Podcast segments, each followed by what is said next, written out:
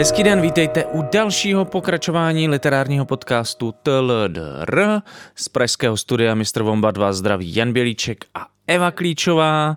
Ahoj Evo, to byl teda měsíc, co? Ahoj Honzo, jo jo, krásný. Jak to zvládáš? Jak je to, jak když literární kritičku propírá i bulvární blesk? Zvládáš to?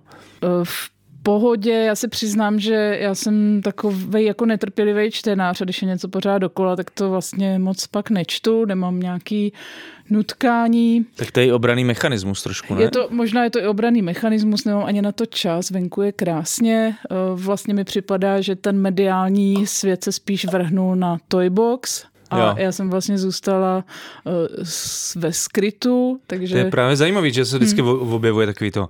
Na začátku byla velmi negativní recenze, ale vlastně jako už málo kdo řekne, kdo tu recenzi napsal, o čem byla vlastně celá ta diskuze vůbec není o té recenzi. No. To je zajímavé, že, v, že t, všechny ty témata, všechny ty komentáře se soustředí na nějaké okolnosti v, jo, vnější, ale vlastně nikdo už se nezabývá tím. Maximálně jsem byla poučena, že ty texty nejsou zcela identické. Jo. Tak to Což je překvápko. Jsem si taky všimla. Překvápko. Ale můžu říct, nevím, možná, že než vyjde Ventilodr, že už bude k tomu napsaný můj druhý text, Monsteinová 2. Tak Takže kdo bude chtít ještě zevrubně se v tom nějak povrtat, ještě i s nějakým komentářem a zpětnou vazbou toho všeho, co se stalo, tak se může těšit, anebo tip na to, že má zalovit eh, na webových stránkách Alarmu. Mm-hmm. Budeš tam něco prozrazovat k tomu, co bude v článku, nebo to necháme prostě mm, otevřený? Mm, můžu jenom naznačit, že to bude jak k tomu neuvěříte, napsala jsem kritiku a neuvěříte, co se stalo. to znamená k ty okolnosti a takové to, jak se tady mluví o veřejné o kritice, o vůbec psaní o literatuře a tak dále, co se od toho očekává a jak tvrdě to narazilo vlastně na nějaký ten fanouškovský, předpoklad nějakého fanouškovského psaní. Ale zároveň tam budou i E, pasáže, které se budou týkat e, nejenom e, nové knihy Les v domě, ale budou tam, které budou nějak podrobněji ještě vysvětlovat, proč lze o těch textech uvažovat jako o nějakým způsobem závislých, víc no, závislý, inspiračně závislých tematicky.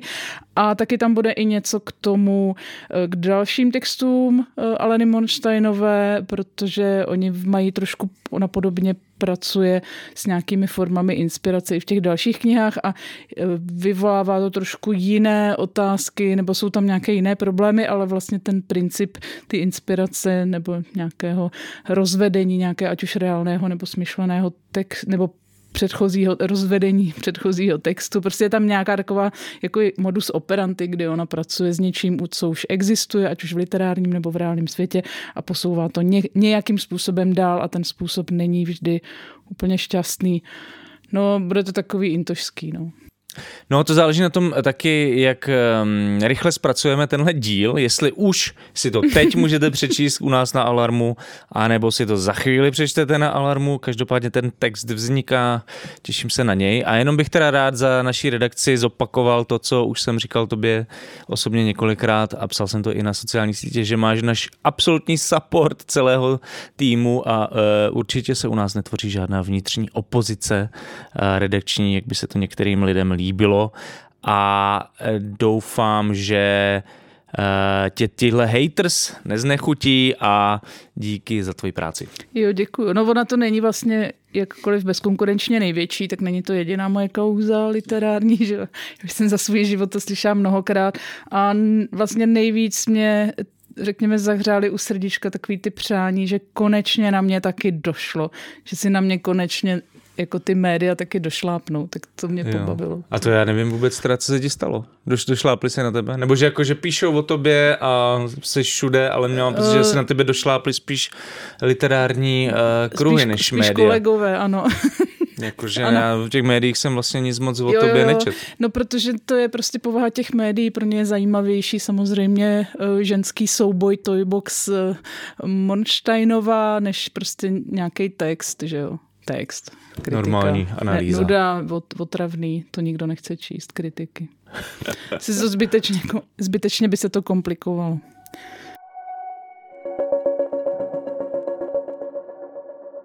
Co dál? Ty jsi byl na světě knihy. No, já jsem byl na světě knihy. Uh, já vlastně vždycky je to tam takový jako fajn, příjemný, že tam člověk proplouvá mezi stánky a, a dívá se, co nový vyšlo, baví se se známými a tak. To by mi vlastně přišlo fajn. Stejně tak mi přišla fajn asi jediná diskuze, kterou jsem t- tentokrát stihl, a to byla diskuze mm, Martina Gromana, Petra Zítka, Mileny Bartlové a Josefa Chuchmy o e, knize Martina Gromana Kriegel. Bylo to poměrně zábavný. Uh, a kromě toho, ale je zajímavý, že vlastně to nej, nej, ta největší věc, která se vlastně měla původně podle mě eh, týkat světa knihy, eh, začala asi hodinu po tom, co svět knihy skončil a to byl příjezd eh, Eduarda Luje do Prahy. myslím si, že Paseka ho původně chtěla jako udělat takovým tahákem knižního veletrhu, ale mm, Edouard Louis jako správný francouzský intelektuál prý pro, prohlásil, že se tohoto kapitalistického spektáklu účastnit nebude a dorazil teda hned po uh, skončení jako opravdová celebrita a udělal si vlastně další takový nějaký svůj to byl takový festival Eduarda Louis. svůj vlastní svět knihy. a udělal si takový to jako kolečko po všech médiích, měl dvě debaty ve francouzském institutu, nejdřív v pondělí s Evou Svobodovou a potom v úterý jsem měl s ním debatu já. A trochu jsem se bál i podle toho, jako mm, jakým způsobem vlastně mluvil o nebo se rozhodl, že přijede hned po skončení světa knihy, takže to bude takový jako nafoukaný pán prostě s nosem nahoru, ale nakonec jsme zjistili všichni, že to absolutně není pravda, že to je takový jako skromný, příjemný, upovídaný, plamený a taky radikální autor, spisovatel.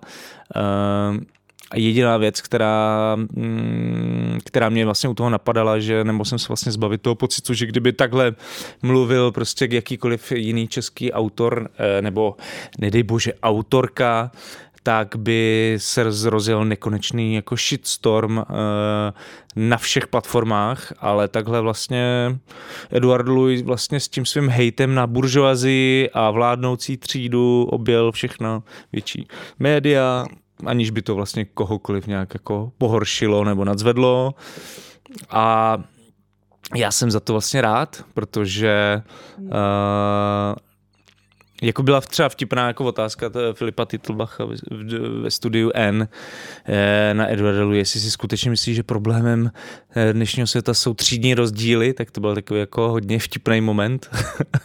Ale vlastně jsem rád, že mo- bylo možné o těchto tématech takhle otevřeně mluvit vlastně v čes- hmm. českým veřejným překvapilo, diskurzu. Eh, slyšela jsem rozhovor s Filipem Titlbachem na Enku a s Jonášem Zbořilem v podcastu Seznam zpráv a vlastně vlastně mě pobavily uh, oba dva ty rozhovory, uh, které hlavně, myslím, třeba u Jonáše Zbořila se mně zdálo, jak, jak, jak neochotně přistupuje na to, že uh, Lujovi knihy nejsou terapi, terapeutický, ale že vlastně je to politický gesto, takže to není jakoby, eh, není to menš, nejsou to lidé z minorit nebo z ekonomických okrajů společnosti, kteří se musí s něčím směřovat a vyrovnávat, ale naopak ten míč je na straně teda té majority, která jako musí prostě akceptovat jako všechny ostatní bez rozdílu, takže to mi přišlo jako velmi zásadní a vlastně velmi vzdálený tomu, jak se tady většinou o literatuře píše, že i autofikce jsou tady zaobalený do takových jako privátních problémů,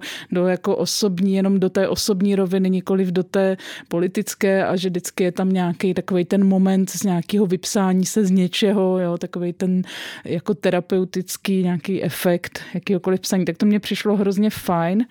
No a já jsem teda, teda hmm. mám to trošku zprostředkovaně, hmm. myslím, že to v žádným tom rozhovoru nezaznělo ani, ani eh, ve francouzském institutu, ale někdo mi říkal, že vlastně Eduard Louis nemá rád ten termín autofikce a hmm. teď, když to takhle pojmenovala, tak vlastně docela chápu proč, jo. že on vlastně v té naší debatě mluvil o tom, že síla umění a literatury je v tom, že zprostředkovává pravdu, že vlastně těm čtenářům zprostředkovává nějaký kontakt s tím, Hmm. Že čím, je, čím lepší je to umění, tak tím vlastně je pravdivější a nekompromisnější a vlastně jakoby ukazuje tu, ten svět takový, jaký je, aniž bychom třeba ho předtím takový znali.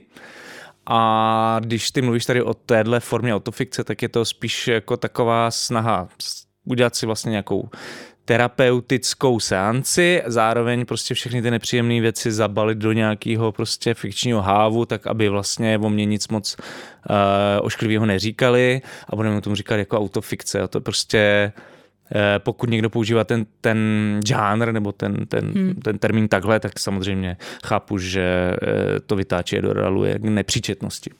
No je to vlastně něco, že, jo, že on je jakoby takový striktně antiliterární, protože on literaturu popisuje taky jako nějaký mocenský nástroj buržazie, něco, co eh, jaksi bohatí a mocní nebo privilegovaní, že ho považují za krásné, tak to je vlastně něco, co zároveň zamlčuje nějakou prostě hrubou podstatu a literatura se tak stává jakoby nedostupnou pro celou řadu, eh, řekněme, ne tak eh, literárně vycvičených lidí, řekněme z vyšších vrstev, pro které je literatura součástí života třeba od narození, což taky není úplně samozřejmost.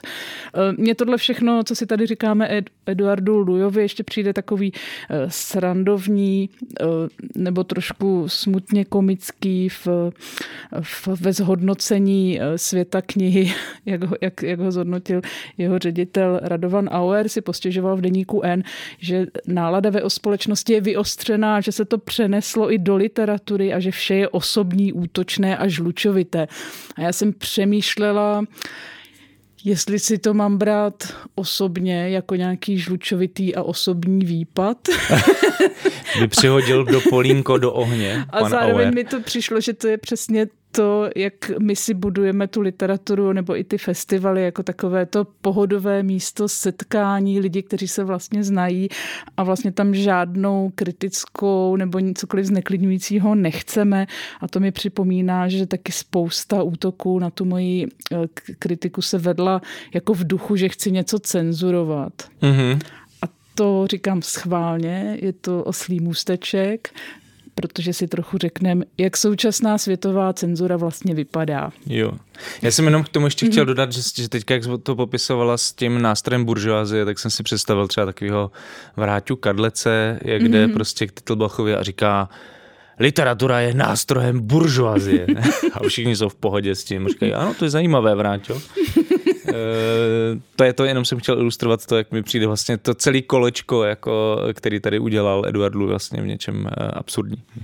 No, Ale teď tak... můžeme k té cenzuře, jestli chce, nebo jestli chceš k tomu. Ale jo, nebude, nebudem si to natahovat už od začátku, nebo zase budeme mm. na dvě hodiny. To je pravda. Takže že cenzura dík... Eh, nebují jenom na plát, nebo na Jenom... stránkách levicových plátků v České republice. Ano, a nešíří pouze úchylní recenzenti. Levicoví. Neomarxističtí. Neomarxističtí.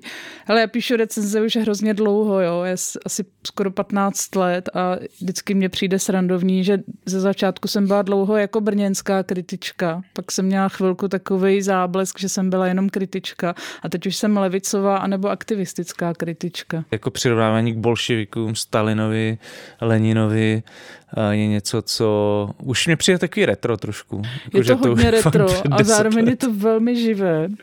Eh, říká se tomu jako rudá panika eh, a myslím, že jako pod pojmem Red Scare je to hlavně aktuální v současných Spojených státech, hmm. Eh, které jsou prostě stiženy eh, horeč, kulturní horečkou z toho, že skrze literaturu se bude měnit společnost, což by samozřejmě Eduardu Lujovi, to by ho zahřálo na srdíčku, ale tamnější republikáni a různé jako evangelikálské kruhy a tak podobně, tak se snaží dělat to, z čeho jsme co někteří, z čehož někteří obvinili mě, že jako Cancel culture. Cancel culture. Já samozřejmě nemám ani úřad, ani razítko, ani lobistický pohunky, ani prachy. Nebojte se nikdo, pište dál.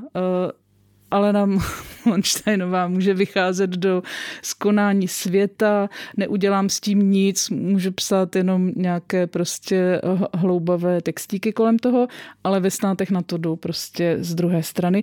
A překladatelka Silva Ficová mě upozornila na zajímavou analýzu eh, nezisko, nezisková skupina Pen America, mm. která se zabývá lidskými právy a literaturou a ta zmapovala, jakým způsobem eh, pokročila cancel culture na západě ve Spojených státech, nebo na západě pro nás, ale ve Spojených státech, bez toho západu, v celých Spojených státech. A je zajímavé, že zatímco tady cancel culture je něco, co tady jakož má šířit údajně levice, eh, tak v realitě se to děje přesně naopak a jsou to, je to výsledek nějaký jako pravicový paranoji právě z jakýchkoliv jako levičáckých ideologických věcí. A Silva Ficová mě upozornila na nějaký dokument, který to nějakým způsobem zhrnuje. Takže eh, státy, jenom pár, pár takových eh, typů z toho, jo, takových zajímavostí vyberu. Eh, co mi přišlo opravdu zajímavé, takže se ty zákazy zvyšují, týkají se především Texasu, Floridy. Hmm. To znamená, že v současnosti bylo zakázáno kolem přes 400 a téměř 400 jednotlivých knih v těchto dvou zemích. E, týká se to především školních knihoven, e, což je zase něco, co nám může připadat jako, že to není důležité, že si přece tu knihu můžeme koupit někde jinde, což zase jsme u těch třídních věcí, že ne pro každého je kniha úplně dostupná a tak dále a ty knihovny vlastně tímhle porušují nějakou svoji veřejnou funkci. Co mi přišlo zajímavé ještě, že jak si původně ty zákazy často vycházely, nebo ta ambice zakázat nebo vyřadit nějakou knihu, tak byla, řekněme, vycházela in, od nějakých individuálních požadavků jednotlivců, ale postupně se přeměnila jako v systémové zákony. Takže některé státy, Florida, Utah, Missouri, eh, tak zavedly nějaké zásady, které musí dodržovat knihovní fondy ve školách. Eh, je zajímavé, že asi 30% eh, vyřazených knih tak se týkalo etnika, rasy, rasismu. Eh, to znamená, že třeba se tam v tom těch dílech objevovaly eh, nebílé postavy, což mi přijde skutečně skandální. Ironie, pozor. A asi 26% se týkalo LGBT témat a postav. Eh, co je no a teďka zároveň... si mluví, hmm. o, to mluvíme teda o beletrii celou o dobu. Beletrii. Aha, aha. A o beletrii. Já jsem právě říkal, jako, že to má spojený třeba s critical race theory a hmm. s takovýma věcmi, jako že vlastně ta teorie nebo sexuální výchova, že to jsou věci, které queer, queer nějaký teorie, že to je něco, co, co oni nechtějí, ne, aby bylo v těch o beletrii. Ale my mluvíme o, o beletrii. o beletrii je tam vždycky taková ta, eh, to, co známe asi i z, i z našich, i z Evropy. To znamená, že ty knihy jsou třeba, kde se, které se týkají třeba LGBTQ eh, plus téma, tak jsou považovaný za pornografii. Jo, takže nepatří do školy, protože to je pornografie. Eh, zároveň eh, je tam v tom obsažený takový nějaký koloniální moralismus, takže jako tam samozřejmě nemusí být ani nic explicitního, ale už je to nějak se to vymyká z heteronormativního popisování vztahu, takže je to automaticky pornografie. Je to zajímavý, dozvěděla jsem se v tom textu taky, že Ron DeSantis, republikán, o tom mluví jako o podvodu a snaží se mlžit, že nic takového se neděje, což je vlastně úplně jako Kandid, nový kandidát na prezidenta ano. bude dělat souboj s Trumpem momentálně. Má na to krásný. dost peněz, jsem si dneska přečetla, což mi zlepšilo den. Jo, to je skvělý. no, takže, to je, takže to všechno mi přišlo jako velmi zvláštní, že na jednu stranu tady panuje hysterie, když se v knihách Roalda Dála nějakým způsobem přizpůsobí četba, řekněme, těch, těm sensitive readers a to vnímáme jako nějaký strašný ohrožení kultury, ale tady vlastně se masově systémově zakazují knihy naopak, řekněme, které jako rozšiřují to literární pole. A tady je vidět, že to literatura je... Fakt, je... píše o tom Echo? No, o těchto problémech. Co pak musíme číst víc echo, aby jsme, kdyby... Já nevím, no, myslím, že by se na to měli podívat v redakci. No to teda, no, protože to je nějaká... Tady, tady prostě jako, tady se umlčuje kultura. Tady se umlčuje kultura. No ale najednou je vidět, že prostě ano, literatura je opravdu jako politický nástroj a je třeba politický nástroj emancipace a tady evidentně celá část eh, nebo podstatná část establishmentu žádnou emancipaci společenskou nechce, že jo? Takže se to prostě řeší takhle cenzurně. Přijde mi to jako skoro neuvěřitelný. No. Ale víme, co se děje s interrupcemi všude i v Evropě, takže tohle je možná jenom otázka času. Já bych jenom ještě tip, eh, koho, kdo by, koho by zajímalo. Já jsem se dívala ty, na ty knihy, které jsou tam zakázané, některé vyšly i česky, dokonce máme doma. Jo, tak povídej. Které jsou ty nejzajímavější kousky? Eh, myslím, že úplně nejzakazovanější... Zakázané ovoce chutná nejlépe? úplně nejzakazovanější je komiks uh, queer autorstva. Mají Kobabe, gender queer autobiografie.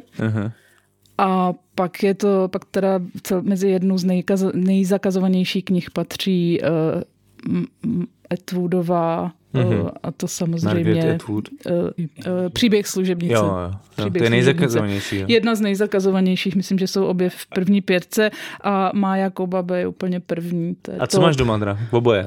Oboje.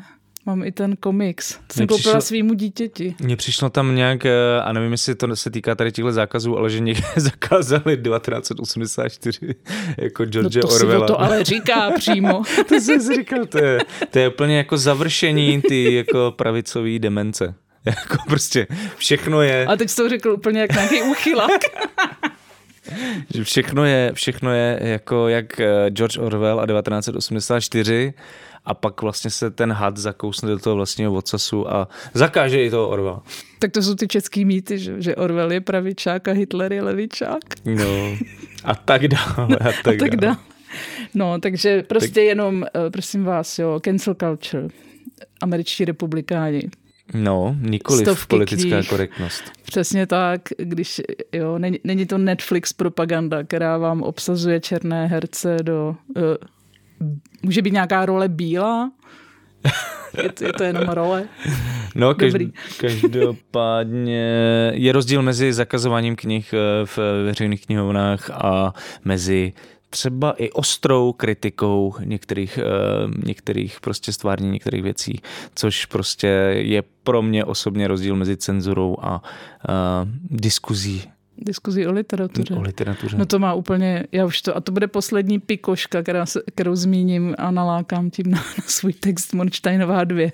Uh, někte, někteří čeští autoři se obrátili na Pen Club, že, že mě má nějak asi vyřešit. Umravnit. Umravnit a povzbudit uh, paní Alenu Monštejnovou. Ten klub to neudělal. Nevím, jestli jim došlo, že teda nejsem vlastník razítka z kart, nějaké ohromné skartovačky, ani vlastník kamionu, který by objel všechny knihkupectví a tak. Takže se nic nestalo a Alena Marštajnová mě stále provází na každém kroku, kam kliknu na internetu, vyskočí na mě reklama na les v domě, ale za to uznávám, za to si můžu sama teda. Mm. Hmm. No, tak e, příště třeba. Tak příště. Takže teď se možná přesuneme k, ke knižním novinkám, kterých bylo v květnu podle mě docela fakt hodně. A já jsem z nich vybral jenom ty, které bych si chtěl naprosto určitě přečíst a doufám, že si je taky přečtu. A možná se budeme zase střídat po jedné, mm-hmm. jedna po jedné. A já bych začal tím, že v sympatickém malém nakladatelství Utopia Libry, eh, ve kterém jsme teď skoro ve stejnou chvíli eh, vydali společně eh, s nakladatelstvím Alarm eh, i knihu Vojtěcha Pecky, Továrna na lži, výroba klimatických dezinformací, tak ve stejnou dobu vyšla zásadní, mm, nebo vyšel zásadní technooptimistický a feministický manifest Glitch Feminism, od americké spisovatelky a kurátorky Legacy Russell. Tahle kniha vyšla původně v roce 2020, v kultovním nakladatelství Verso a svým důrazem na digitální prostor, současné umění, feminismus a tematiku narušování genderových binarit. Už jsme tady, už to tady máme zase, jo, tady tohle politickou korektnost. Narušování genderových binarit si eh, vydobila docela hodně eh, kultovní postavení v současném myšlení. Teď vychází teda česky na Utopia Libry a mm, přeložila ten text Jarmila Soukupová. Tak a já mám tip, který nepůjde do budoucnosti, ale do minulosti a docela by mě zajímalo, jak je na tom s genderem české surrealistické drama. Eh, rozhodně všichni se můžeme podívat, jak to s ním je, protože Marek Lolok, Tomáš Kubart a Šotkovs, Jitka Šotkovská v nakladatelství Akademia vydávají antologii výběr eh, surrealistických dramatických textů a to od 20. let až do současnosti. Takže cituji tady z anotace, setkávají se zde díla kanonická s texty neznámými a dosud nezveřejněnými. Takže tady najdeme Nezvala, Effenbergera, Schwankmajera a tak dále. A tak podobně, takže možná zajímavý gender a surrealismus. Hmm? Proč ne? Tak to je, typ na bakalářku pro někoho? To je zajímavé. Určitě téma. Tak rychle pište, prosím vás, než, sem pře, než se sem přelíjí za oceánské, za oceánské myšlenkové proudy. A ten další typ vlastně bude pokračovat v tomhle, uh, v tomhle směru, protože Stefan Segi, uh, literární vědec v akademii, vydává výsledek svého dlouhodobého zkoumání fenoménu politické korektnosti. Uh, a vychází mu publikace Nekorektní literatura, politická korektnost v české literatuře a literární komunikaci. Tak kniha by měla zkoumat to, jak česká literární scéna reaguje na požadavky spojené s takzvanou politickou korektností, což podle mě garantuje celou řadu vtipných uh, momentů uh, a navíc se prý bude rozebírat i populární literatura nebo dílo Vlastimila Vondrušky. Takže podle mě by to mohla No to být... máme co načíst. to Podle mě by načíst. to mohla být docela pecka. Tak a já tady mám zase prostě jako queer věc. Eh, Zaujalo mě z nakladatelství Golden Dog v překladu Martina Števka a v edici Světový horor. Eh, Kniha Davida Demčuka, Davida Demčuka. Eh, Je to vyprávění z toronské gay komunity, kde mizí muži a zároveň je ta komunita popisovaná jako okraj společnosti, kde se tedy s, kde se, pros, kde se vyskytují ti zranitelní lidé, kteří nemají žádnou moc, žádnou politickou moc. Eh, Řeší se tady homofobie, HIV, AIDS, nepokoje až po gentrifikaci a policejní brutalitu a tak dále. Zároveň jsem si tam přečetla, že tam je do toho vetkán osobní příběh Davida Demčuka, takže to jsem život prožitý ve strachu a v zajetí hrůzy, takže to je možná jako horor žánr, ale je to mm-hmm. možná trošku autofikce a možná, že je tam trochu z Eduarda Luje a možná, že je tam trošku z Edgara Alana Poua. No, Nevíme, rozhodně mě to dost zaujalo. je pravda, že já když jsem si četl ty typy, tak tohle mě taky zaujalo, ale vlastně nevím, co je nakladatelství Golden Dog, Já jsem se dívala, ho znám nebo ne. Mm, Já jsem se dívala, co vydávají a jsou to spíš právě ty horory, Jo. různý fantasy povídky, takovou jako žánrovou literaturu, ale Jestli někdo hodně odvážný, tak to zkuste, mě to taky zaujalo vlastně ta anotace. to určitě to bude nekorektní podle mě. To. Myslíš? nebo, nebo, Ne. ne, nebo záleží, jestli jsi republikán, anebo ne. No já ne. No, ale tak republikánovi by to třeba přišlo nekorektní. Jo, jo, jo, ok. Tady ještě docela poprvé eh, historický moment podle mě našich typů, protože jeden z našich fanoušků nás eh, upozornil v mailu na prózu, která by mi asi jinak eh, proplula mezi prsty a a je to román izraelského autora Šemi Zarhina Jednoho krásného dne, která, který vychází v nakladatelství Garamon, překladu Alžběty Glancové. Jedná se prý o podmanivou rodinnou ságu, která se nevyhýbá nepříjemným tématům izraelské společnosti. Tak uvidíme, mohlo by to být fajn. Posílejte další typy. Já mám teda dost bizarní typ nakonec, ale bizarní typy už jsme tu taky měli v minulosti, takže to není úplně průlomové.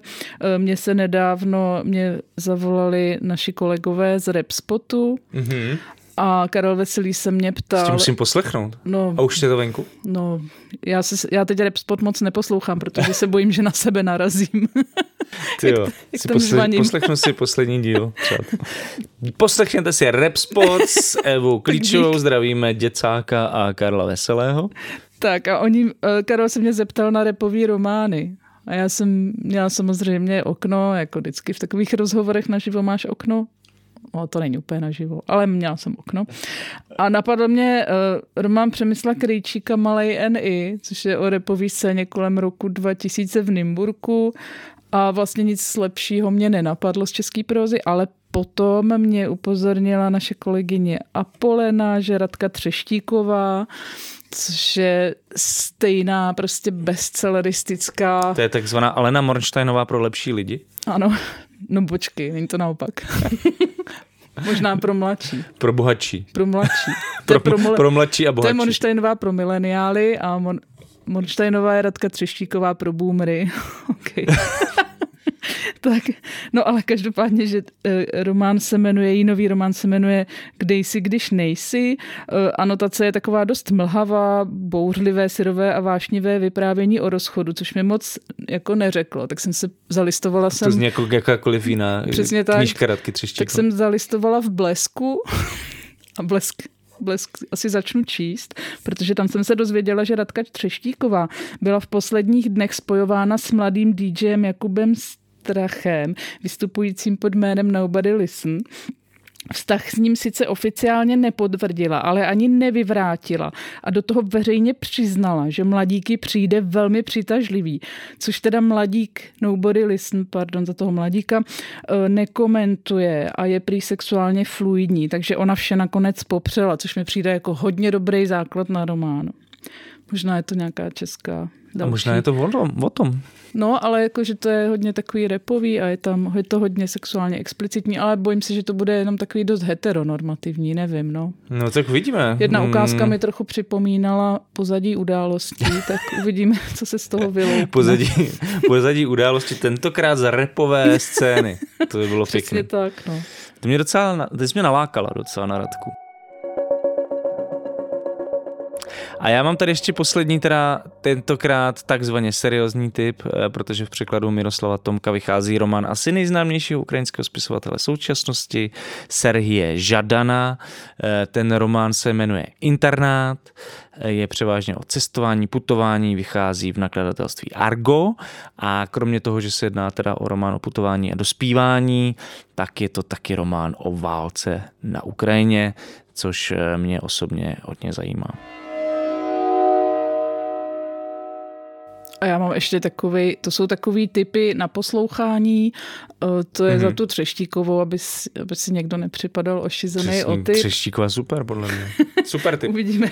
No, tak jsem chtěla jenom připomenout, sledujte Český rozhlas, je tam načteno, namluveno, zdramatizováno, spousta literatury. Mě vždycky překvapí, co tam je, no, jak to je dobrý. Je, to, je tam teda hodně Haliny Pavlovský, ale to přeskáčete. Já mám a respekt najdete, českému rozhlasu za to, co dělají. Najdete tam eh, třeba aktuálně, je tam, kdo nečetl, Joseph Heller, hlava 22. Z české literatury nový je tam Petr Šesták, kontinuita Hmm. Partku, román, který byl srovnáván trošku tematicky To si dám asi. se Standou Billerem a jeho destrukcí, ale pak jsem tady narazila, třeba je tady upírský příběh o démonické ženě z rumunského venkova, slečna Kristýna, což by mě asi nějak nezaujalo, ale autorem je Mirša Eliat, světoznámý religionista, ale pak tady najdete třeba i Vojtu Boháče, všechny cesty vedou k válce, takže Hmm.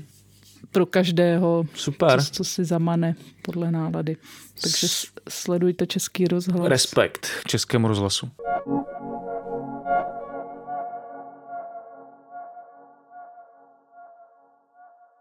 Nakladatelství Alarm vydává svou druhou knihu. Hrdinové kapitalistické práce v Evropě jsou pokračováním úspěšného reportážního projektu Saši Úlové. Tentokrát z prostředí východoevropských migrantů, kteří se jako levná pracovní síla vydávají hledat štěstí na západ Evropy. Reportážní kniha Saši Úlové ukazuje, že chudí lidé jsou kvůli tomu, aby se uživili nebo aby uživili své děti, ochotni podstupovat strašné věci. A také, že platová nerovnost mezi východem a západem Evropy je dlouhodobě neudržitelná a ohrožuje evropskou integraci. Pořiďte si knihu v předprodeji na portálu Donio.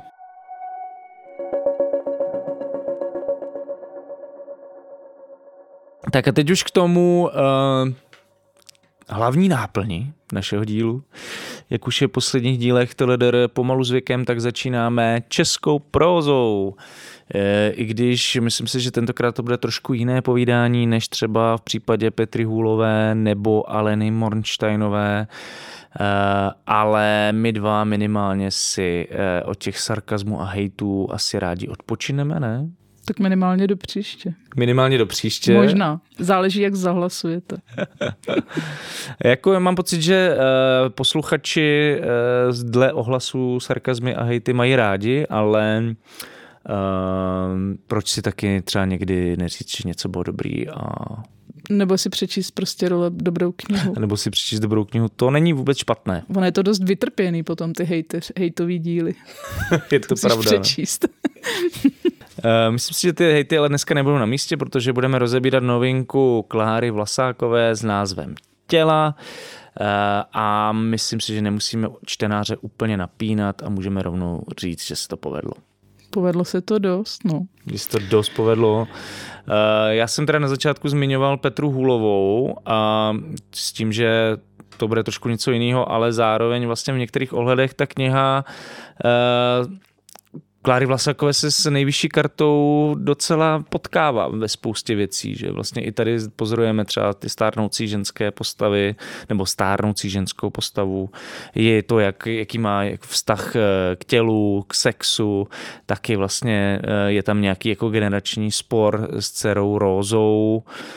Tady to ale z mnoha důvodů funguje mnohem líp než u Petry no, Hůlové. Ale je to, fakt se to úplně nabízí to srovnání, protože i mně to bylo první, co mě napadlo a použila jsem to v nějakém statusu na, no. na Instagramu a pak jsem si i četla uh, recenzi nebo kritiku Jirky Špičáka, kterého zdravíme a on tam to srovnání má taky, eh, takže je vidět, že stačí napsat dvě prózy o ženském stárnoucím těle nebo se staršími hrdinkami a je z toho v české literatuře událost, protože prostě je to vlastně nějaké úplně okrajové téma, čehož se vlastně obě ty autorky dotýkají, protože mluví o starých ženách jako o neviditelných, ale hmm těla starých žen Kláry Vlasákové jsou neviditelná tedy zcela jiným způsobem, než v případě žen Petry Hůlové. No mně právě přišlo, eh, když jsme tady se bavili o nejvyšší kartě, že to je něco, třeba tady tenhle aspekt je něco, co mě vlastně na té knize docela hmm. bavilo,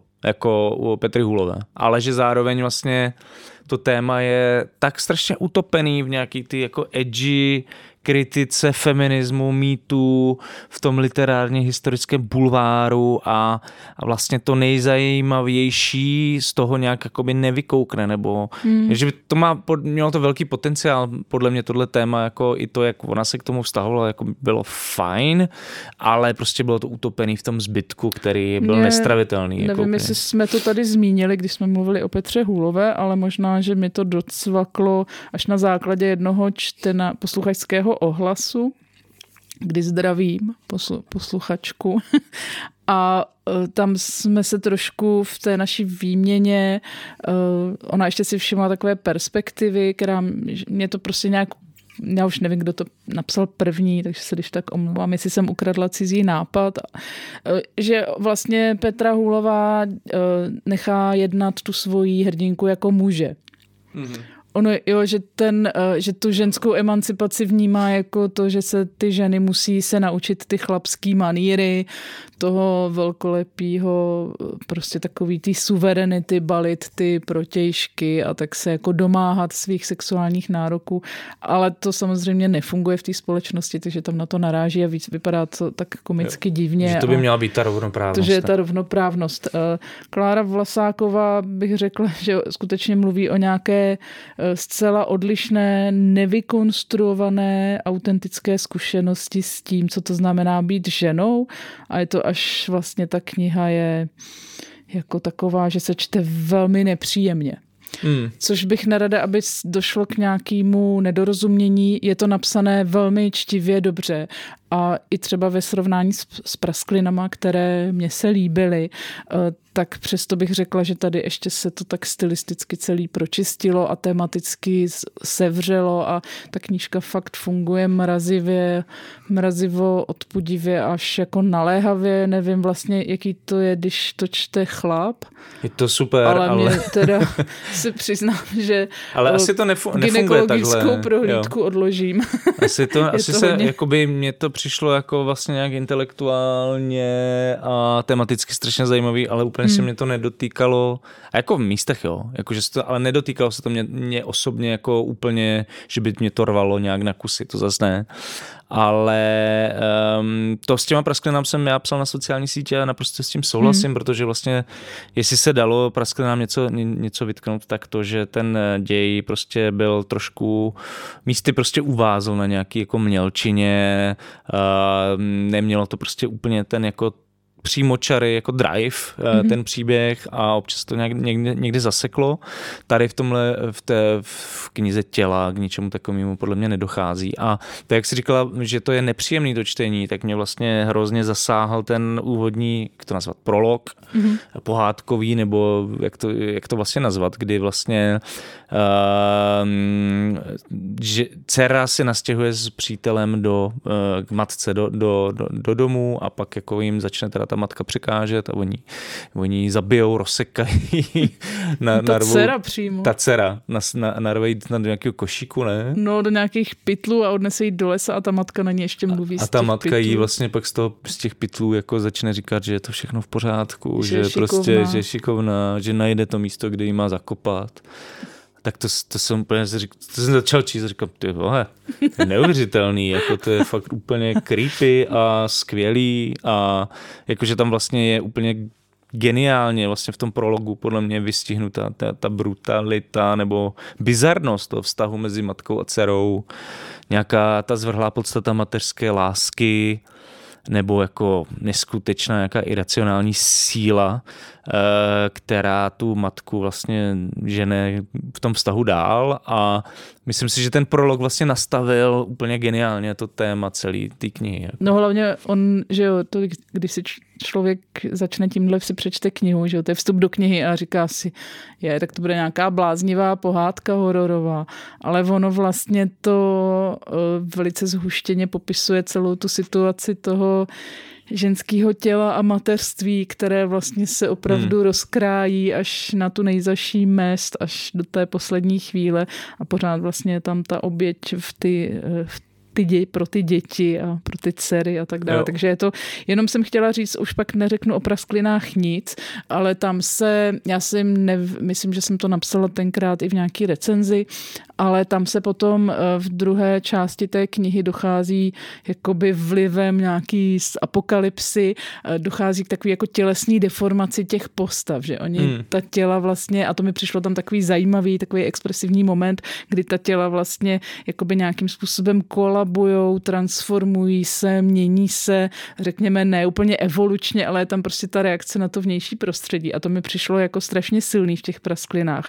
A tady jsem si uvědomila, že navzdory tomu tomu, že to je román ze současnosti, vlastně banální téma, matka, dcera, dcera se vdává, eh, podstupuje umělé oplodnění, pak teda je těhotná, matka eh, už je v důchodu, stará se nejdřív, eh, přivydělává si k důchodu jako hlídačka dětí, postupně zjistí, že výhodnější je být pečovatelka jako starších lidí, seniorů, takže jo, a nebudem prozrazovat konec, ale je to celý vlastně takový jako příběh, který jehož nějaký jako není, nevyskytuje se tam nic, co bylo jako ne, nerealistické, nepravděpodobné, hmm. něco, s čím bychom se nějakým způsobem nesetkali ve svém okolí nebo někdo třeba osobně.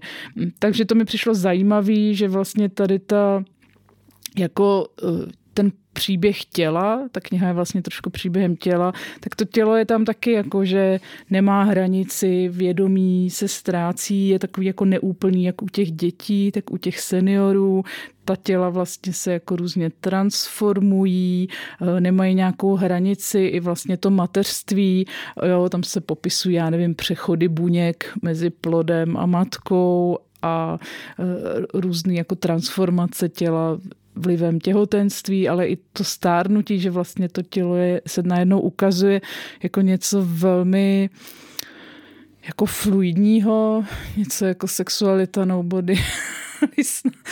nevím, ale i ta obálka je taková, že vlastně obsa- má, na obálce jsou takový jako růžový uh, tělesný fragmenty, uh, nějaký trupy, hlavy a nějaké blíže neurčené části těla, které se vypadají trošku jako vodní kapky, že se tak jako prolínají, zvětšují, zmenšují. Uh, takže to mi přišlo jako vlastně hrozně silný a přestože ta proze je napsaná takovým civilním věcným jazykem, bez, i když jsou tam jako velmi zajímavé metafory, takový takový sugestivní nebo až drásavý, ale dost se tam s nima šetří.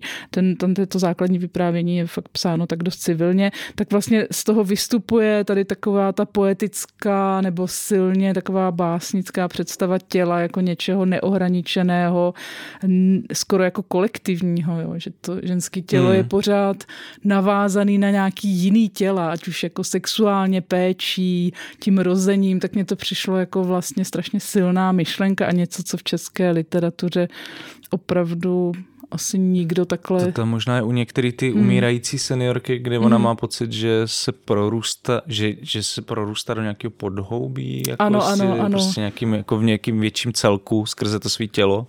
Takže to tam jako přímo hmm. explicitně zmíněný. Prav, tohle. No, pravda, že tam vlastně ke konci tak se objevuje i motiv nějaký amputace, nemocí, toho, jak ta nemoc začne hmm. to tělo jako okupovat a že ho úplně pohltí. Takže to všechno... No a zároveň podle mě, hmm. podle mě jako jde, jde o ty proměny těla, ale zároveň jde i o ty proměny těch jakoby nechci říct genderových rolí, ale těch jako společenských rolí. Že? Je mm. tam prostě nějaký dítě, dcera, matka, stárnoucí žena a vlastně ta proměna těla sebou přináší i proměnu té mhm, role. Mm-hmm. No, a což mě taky přišlo hodně zajímavé, že si často tam ty postavy vlastně vyměňují ty místa. Uh, a ta hlavní teda téma, nebo to hlavní vztah, role uh, je mezi tou Marí starší ženou kolik, jako padesátnice, šedesátnice. 60, myslím, že je tam že čerstvě a jako Rozou, která je tak 30 letá, typuju, čeká první dítě, jak to tady už popisovala eh, Eva ale ta Marie je vlastně evidentně nějaká jakoby těžce pracující žena, mm-hmm. která pracuje v takzvaném sektoru péče, eh, hlídání a pak tě, eh, péče o umírající seniory. A ta dcera naopak je vysokoškolsky vzdělaná liberálka, která vlastně těmi názory a postoji své matky nějak jako pohrdá, Uh, což mi právě taky vrátilo trošku k té proze Petry Hůlový, že je tam vlastně ten generační mm-hmm. spor, i když teda u Petry Hůlový ta hlavní postava je prostě intelektuálka, spisovatelka, tohle je prostě taková jako málo mluvná, těžce pracující žena. Ale eh, myslím si, že Kláře Vlasákové se na rozdíl od Petry Hůlové, a už ji tady nebudu zmiňovat naposledy, uh, podařilo vlastně nějak jako vystihnout nebo ukázat pěkně, v čem spočívá to jejich jakoby vzájemný míjení.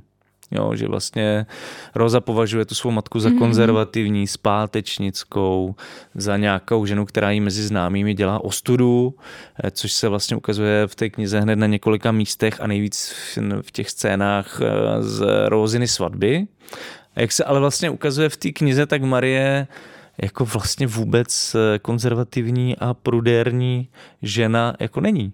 Není, no. Já jsem Naopak. to trošku pochopila, mm, já jsem to trošku pochopila, jako že tam mezi nima vznikla třídní propast, jo, že, že jo, ta matka je ta pracující, řekněme, dělnice, celý život no. těžko vychází z penězi. Eh, líbil se mi tam velice dobrý postřeh, že vlastně není nejhorší ta chudoba, ale to, že ji na vás někdo pozná. Jo, že ona vlastně neustále se cítí jako opovržení svého okolí tím, že to je nějaká prostě jako nějaký sociální případ, takže hlavní úsilí prostě chudých lidí je to maskovat svoji chudobu, což mi přišlo velmi jako silný moment a zvlášť v úvodních scénách, které se odehrávají na takový fancy svatbě, že jo, Aha kde je všechno, jak se to dnes ty svatby bývají. Takový, takový ty různě vyňuňaný. vyňuňaný, sladěný, eh, do barviček, tematický, něco, něco. Eh, všichni jsou tam nádherní, krásní. Tam je i taková situace, kdy ta matka se eh, najednou tam připadá, je tam sama, pořád si připadá tam trošku nepatřičně dívá se v jednu chvíli jakoby spozdálí z nějakého rybníka, že se jde někam projít na procházku a vidí tu svatbu jako z dálky a tam je, nevím, jestli je tam jako pohlednice film nebo obraz, ale jakoby z jiného cizího dokonalého života, do kterého vlastně ona ani hmm. jako nepatří se, svém, se svojí neustálou jako obavou, strachem o nějaký jako společenský kredit. Takže je tam to takový to, že když ty děti pak vystudují a řekněme nějak ekonomicky třídně povýší, začnou napodobovat, že jo, nebo osvojí si různé buržoazní zvyky, jíst dezertní vidličkou zákusky a já nevím, pít ze správného skla a tak dále, tak vlastně se jako začnou stydět trošku za to svoje eh, rodinné prostředí, za to, odkud zešli a to jsme zase, a to se nám bude tady, myslím, vracet opakovaně a jsme zase u toho Eduarda Luje a jako mm. kultury jako, nebo nějakého habitu, jako teda výrazu třídy moci. A ještě zmíním uh, jednu věc vlastně z toho, z, co, co taky říká Eduard Louis, že on vlastně moc, uh, my si často myslíme, že se chováme velice autenticky, i když jsme třeba rasisti nebo homofobové, nebo naopak nejsme, ale všechno je to spíš nějaký jako konsenzus nějaký naší bubliny, která je vždycky i částečně třídní, jo, nebo vzděla, je součástí nějakého vzdělanostního eh, patra společenského a tak dále. Takže tady je to hezky vidět, ten, jak ta dcera vlastně se vyhoupne eh, někam nad tu, eh, na takovou tu, řekněme, šedohnědou každodennost maminky, takovou skromnou, chudobnou, pracovitou a vlastně už žije v nějakém jako velkolepém světě. Mně tam nejlepší hmm. pasáž to v tomhle uh, ohledu přišla uh, z té dovolený, jestli si pamatuješ, hmm. jak jede, ona se s nějakým způsobem přichomejtne k dovolený uh, takového jako bohatého česko-německého páru, manželka musí zůstat v práci, jedou s dětma do Itálie, myslím, a ona, a ten pán řekne, že nechce jít s nima. Mm-hmm. A pak tam, ona tam je jakoby na pláži s tou mladou holčičkou Elzou, který je kolik, sedm, no, tak sedm až deset, nevím, no. něco takového. A najednou baví se o tom, ehm, že Marie nemá dost peněz, jakože prostě si nedokáže vydělat, mm-hmm. že, se, že nebyla jo, u moře to, jo, jo. dlouho několik desetiletí a že to je kvůli tomu, že nemá peníze. A, a ta malá Elza jí říká jako německy, jako maminka furt říká, že uh, lidi se mají víc snažit, pokud potřebují víc peněz. Musí víc pracovat, no. a vlastně to mi přišlo úplně geniální, jako vlastně ta, ta esence toho jako liberálního elitářství vštěpovaná těm dětem už prostě od, hmm. od prostě kolíbky jako a teď prostě, když to, to ta dítě jako ti vlastně s tím konfrontuje, ještě hmm. to bezilostný dítě, tak prostě úplně si to obnaží a uh, Marie tam uh, nebo vypravečka to tam vlastně tematizuje, takže vlastně je zvyklá na nějaké poučování rady, ale že vlastně nesnáší rady od těch, kteří vlastně nedokážou pochopit, že jsou na světě lidi, kteří se mají hůř než oni. Jo, což no je, je tady ta slepota, že, no. prostě ty, ta třídní slepota, o které mluví Eduard Louis, tak je tady vlastně znovu ve hře ve no, super pasáži. Zároveň tady říká malé dítě, které vlastně z jehož úst to zní komicky, ale oni to říkají i jako dospělí ekonomové, že jo. tak to je ještě smutnější. Mě někdy jako nad tím přemýšlím, tady nad těmi radami chudých, jestli ti ekonomové, ti milovníci dat a grafu a indexu, jestli vlastně vůbec jako jak si vysvětlují třeba takové ty věci, jako je poměr spotřebitelského koše a průměrného příjmu a mediánu hmm. a tak dále a minimální mzdy a průměrného nájmu a tak dále. Teď to vůbec prostě nevychází ani v těch jako číslech, takže hmm. to potom nevychází ani těm lidem. To je taková jako drobná poznámka na okraji, je to záhada. No ale přišlo mi to vtipný a hmm. vlastně pak to jako tahle debata předchází tomu, kdy Maria vlastně zachrání Elzu topící se v moři a říká, že, to, že tam lidi tleskají jako hrdin, hrdince a a ona, jak říká, že jediný vlastně ta hlavní motivace byla, že nechce nechce zklamat lidi, kteří platí... Kteří mají peníze. Který platí pro který tu, pracuje. Eh, no, pro který pracuje, který platí jako, který za to platí, že, že, to by se radši, že to by se radši utopila, než no. aby je zklamala. Což mi přišlo taky super. Toho no. A tak, tak jenom bych se možná vrátil, nebo posunul k tomu, eh, co ta starší žena vlastně v té knize Kláry Vlasákový kdo to je. Jo? Že mě přišlo na tom zajímavý, že je to někdo, kdo neverbalizuje ty svoje názory, emoce, pocity, je hodně submisivní a vlastně to jí jako nastavení je, že očekává hlavně nějaký od života rány, bolest. Mně přijde, že Klára Vlasáková v tom dokázala tímhle způsobem nějak pojmenovat nějaký a možná to je jako zbytečná generalizace ode mě, ale takový jako nějaký základní aspekt toho eh, českého ženství, jo? že mi to přišlo hodně takový, že, že to něco pojmenovalo, co, co pojmenovaný nebylo. Rozhodně. Ta jako extrémně pečující, starostlivá, nemluvná eh, žena, která nedokáže projevit svoje city a ty city vlastně projevuje skrze takový ty zautomatizované promluvy, které hmm. vlastně na tu dceru působí hrozně otravně. Jako, hmm. Klára to tam pojmenovala jako eh, slova jako nevyžádané přebytky něžnosti. Jakože jsou takový jakoby mm spíš eh, instrukce, než že by to, že by to bylo jako no já jsem nad tím ještě přemýšlela, že vlastně, že jo, zatímco ta matka je teda generace 60+, plus, tak ta dcera je mladší a vlastně má daleko větší ambici, příležitosti a vyrostla už v prostředí, eh, kde má větší možnost se nějakým způsobem uplatnit třeba v kariérně, víc rozhodovat o svém životě eh, do jisté míry a tak dále, když to ta Marie, ta starší žena, tak je vlastně ta generace, od které, na kterou byly právě kladeny všechny ty nepsané nároky, co všechno musí ty ženy v tom životě dělat. Nejenom na té úrovni teda nějaký každodenní péče o domácnost a tak dále, ale pořád o děti se staráš, o manžela se staráš, o ty rodiče potom se staráš, že jo, když se dostaneš do toho sendviče a pak ještě se musíš i v důchodu neustále o sebe starat, o ty svoje peníze, pořád pracovat a ta práce je zase, že se staráš o ty malé děti, který trošku v tom systému překáží, nikdo na ně nemá čas hmm. a zároveň o ty starý lidi, který taky už jako obtěžují tu produktivní jo. generaci, najednou nevíš, co s nima, oni už jsou takový jako dementní a teď už jsou pomalí a zapomínají a neví, jsou zmatený a vlastně obtěžují těmi svými nemohoucími, stá, pomalými stárnoucími těly. Takže to je vlastně jako zajímavý, že uh, ta její neviditelnost trošku spočívá i v té instrumentalizaci ty její společenské role, která je vždycky jako pro někoho. Nikdy ona není sama pro sebe a to mi nahrává, že bych přečetla ukázku, Pojď do toho. kde je to tak jako explicitně a přímo tedy jako z pera Kláry Vlasákové. Takže Marie. Celý život slýchala rady, co by měla dělat jak se chovat, co vařit, co číst, komu naslouchat, jak vychovávat dceru, co si myslet. Rodiče, manžel a samozřejmě Róza, ale i docela cizí lidé ji zásobovali nekonečnou řadou doporučení nebo rovnou příkazů. Bylo to protivné, ale většinou si s tím dovedla poradit. Tiše přikyvovala a při nejbližší příležitosti stočila rozhovory jinam. Ty nejzákeřnější rady však přicházely z docela jiných míst, od lidí, kterým bylo nepříjemné poslouchat, že je na tom někdo hůř než oni a a kteří nechtěli být v blízkosti takové osoby déle než po dobu nezbytně nutnou.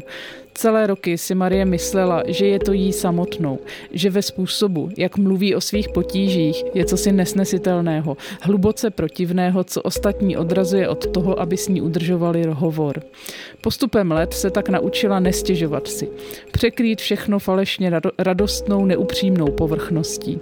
Zároveň si dávat pozor, aby poskytla lidem prostor na vypovídání a sama ho přitom nenárokovala. Díky tomu se stala milou, empatickou společnicí, která ve vhodných chvílích zesilovala hlasy lidí kolem jako neviditelný spolehlivý mikrofon. Až mnohem později ti napadlo, že problém netkví v tom, jakým způsobem mluvila o svých potížích. Hlavní zádrhel byl, že nějaké potíže vůbec měla. Svou přítomností totiž neustále připomínala těm, co na tom byli lépe než ona, okraje jejich blahobytu. Nikdo z nich nechtěl slyšet, že nějaká taková hranice vůbec existuje, že to uspokojivé narůstání hojnosti může jednoho dne ustat a že ať se zatře se světem jakkoliv, vždycky bude mít své dno.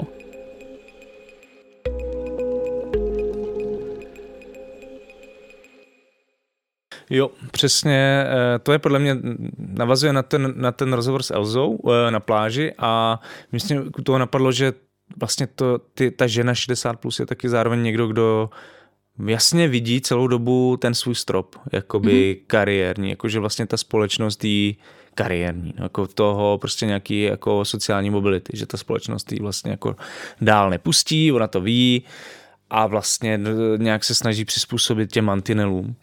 A ještě mě přišlo zajímavé, že se to docela, nevím, jak jsi to četla ty, ale mm. že se to vlastně projevuje i v tom, jak Klára třeba ten příběh vypráví, nebo v některých jakoby konstrukcích, že vlastně ta um, Marie o sobě uvažuje v těch nejhorších vlastně kategoriích a relacích a že vlastně to tam několikrát Klára fakt dobře využije pro rozvoj toho, toho děje nebo nějakou, nějakou figuru to vyprávění, že mhm. vlastně mm-hmm vidíme to Marino očekávání, co se asi stane, co se dělo a najednou přichází uh, něco úplně jiného. Jakože mm-hmm. že ona očekává tu hrůzu, prostě, která jako se k ní blíží a najednou se vlastně stane něco úplně jiného. Třeba ji někdo pochválí jo. a pro ní je to takový jako stresující moment, jo. že vlastně no. i v tom nejlepším jako ona je úplně vystreslá furt. Jo, no to je, že nějaký imposter syndrom, který ty ženy asi dost často mají, že pokud už se jim vůbec dostane nějaké pochvaly nebo nějakého, dosáhnou nějakého úspěchu, tak se nepřestanou jako týrat představami, že to je nějaký omyl a že se přijde na to, že to je všechno neoprávněně a tak. To je vlastně něco, co jako pro nás sleduje i v mém hmm. okolí celou řadu lidí. Já jsem asi tupá, takže mě moc ne. Ale přišlo... že nemám tady tu cit. Já, já nemám tu sebereflexi takovou asi přehnanou. Tam je ještě docela pak zajímavé, že v, tak třeba v polovině té knihy dochází k nějakému přerodu, že vlastně postupujeme ten přerod Marie v nějakou jako aktivní postavu nebo někoho, kdo vlastně chce teda ten svůj život vlastně relativně radikálně chytnout do svých jakoby rukou, nebo já nevím, jak to říct, to jako, že už není tak mm-hmm. pasivní.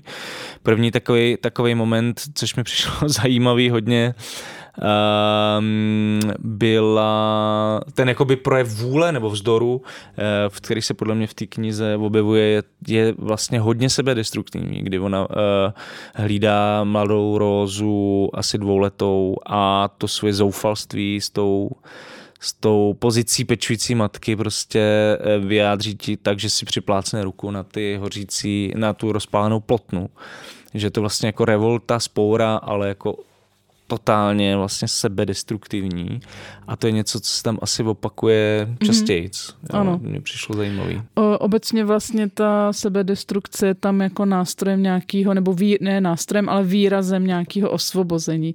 Že ve chvíli, kdy vlastně ta Marie je opravdu uh, takovým což je takový, to řeknu trošku, jako, to zní jako, že se to odporuje, jo? ale ona je opravdu stělesněním, ale toho mizení, toho umenšování, té neviditelnosti, eh, toho, jak, jakoby, jak je taková ta šedá myška, což se tam potom třeba ukáže v takovém velice pěkným eh, v takový mikrozápletce, eh, že nějak, za nějakých okolností ta Marie se dostane do situace, že je vlákaná v Itálii do nějakého butiku s oblečením a nejde tam samozřejmě kvůli sobě, ale najednou ta prodavačka jí zahrne prostě takovou pozorností a hromadou šatů a tak dále a ona vlastně je zvyklá poslouchat, nedokáže odporovat, takže si koupí nějaký strašně drahý šaty, ale to jí úplně změní jako osobu a teď je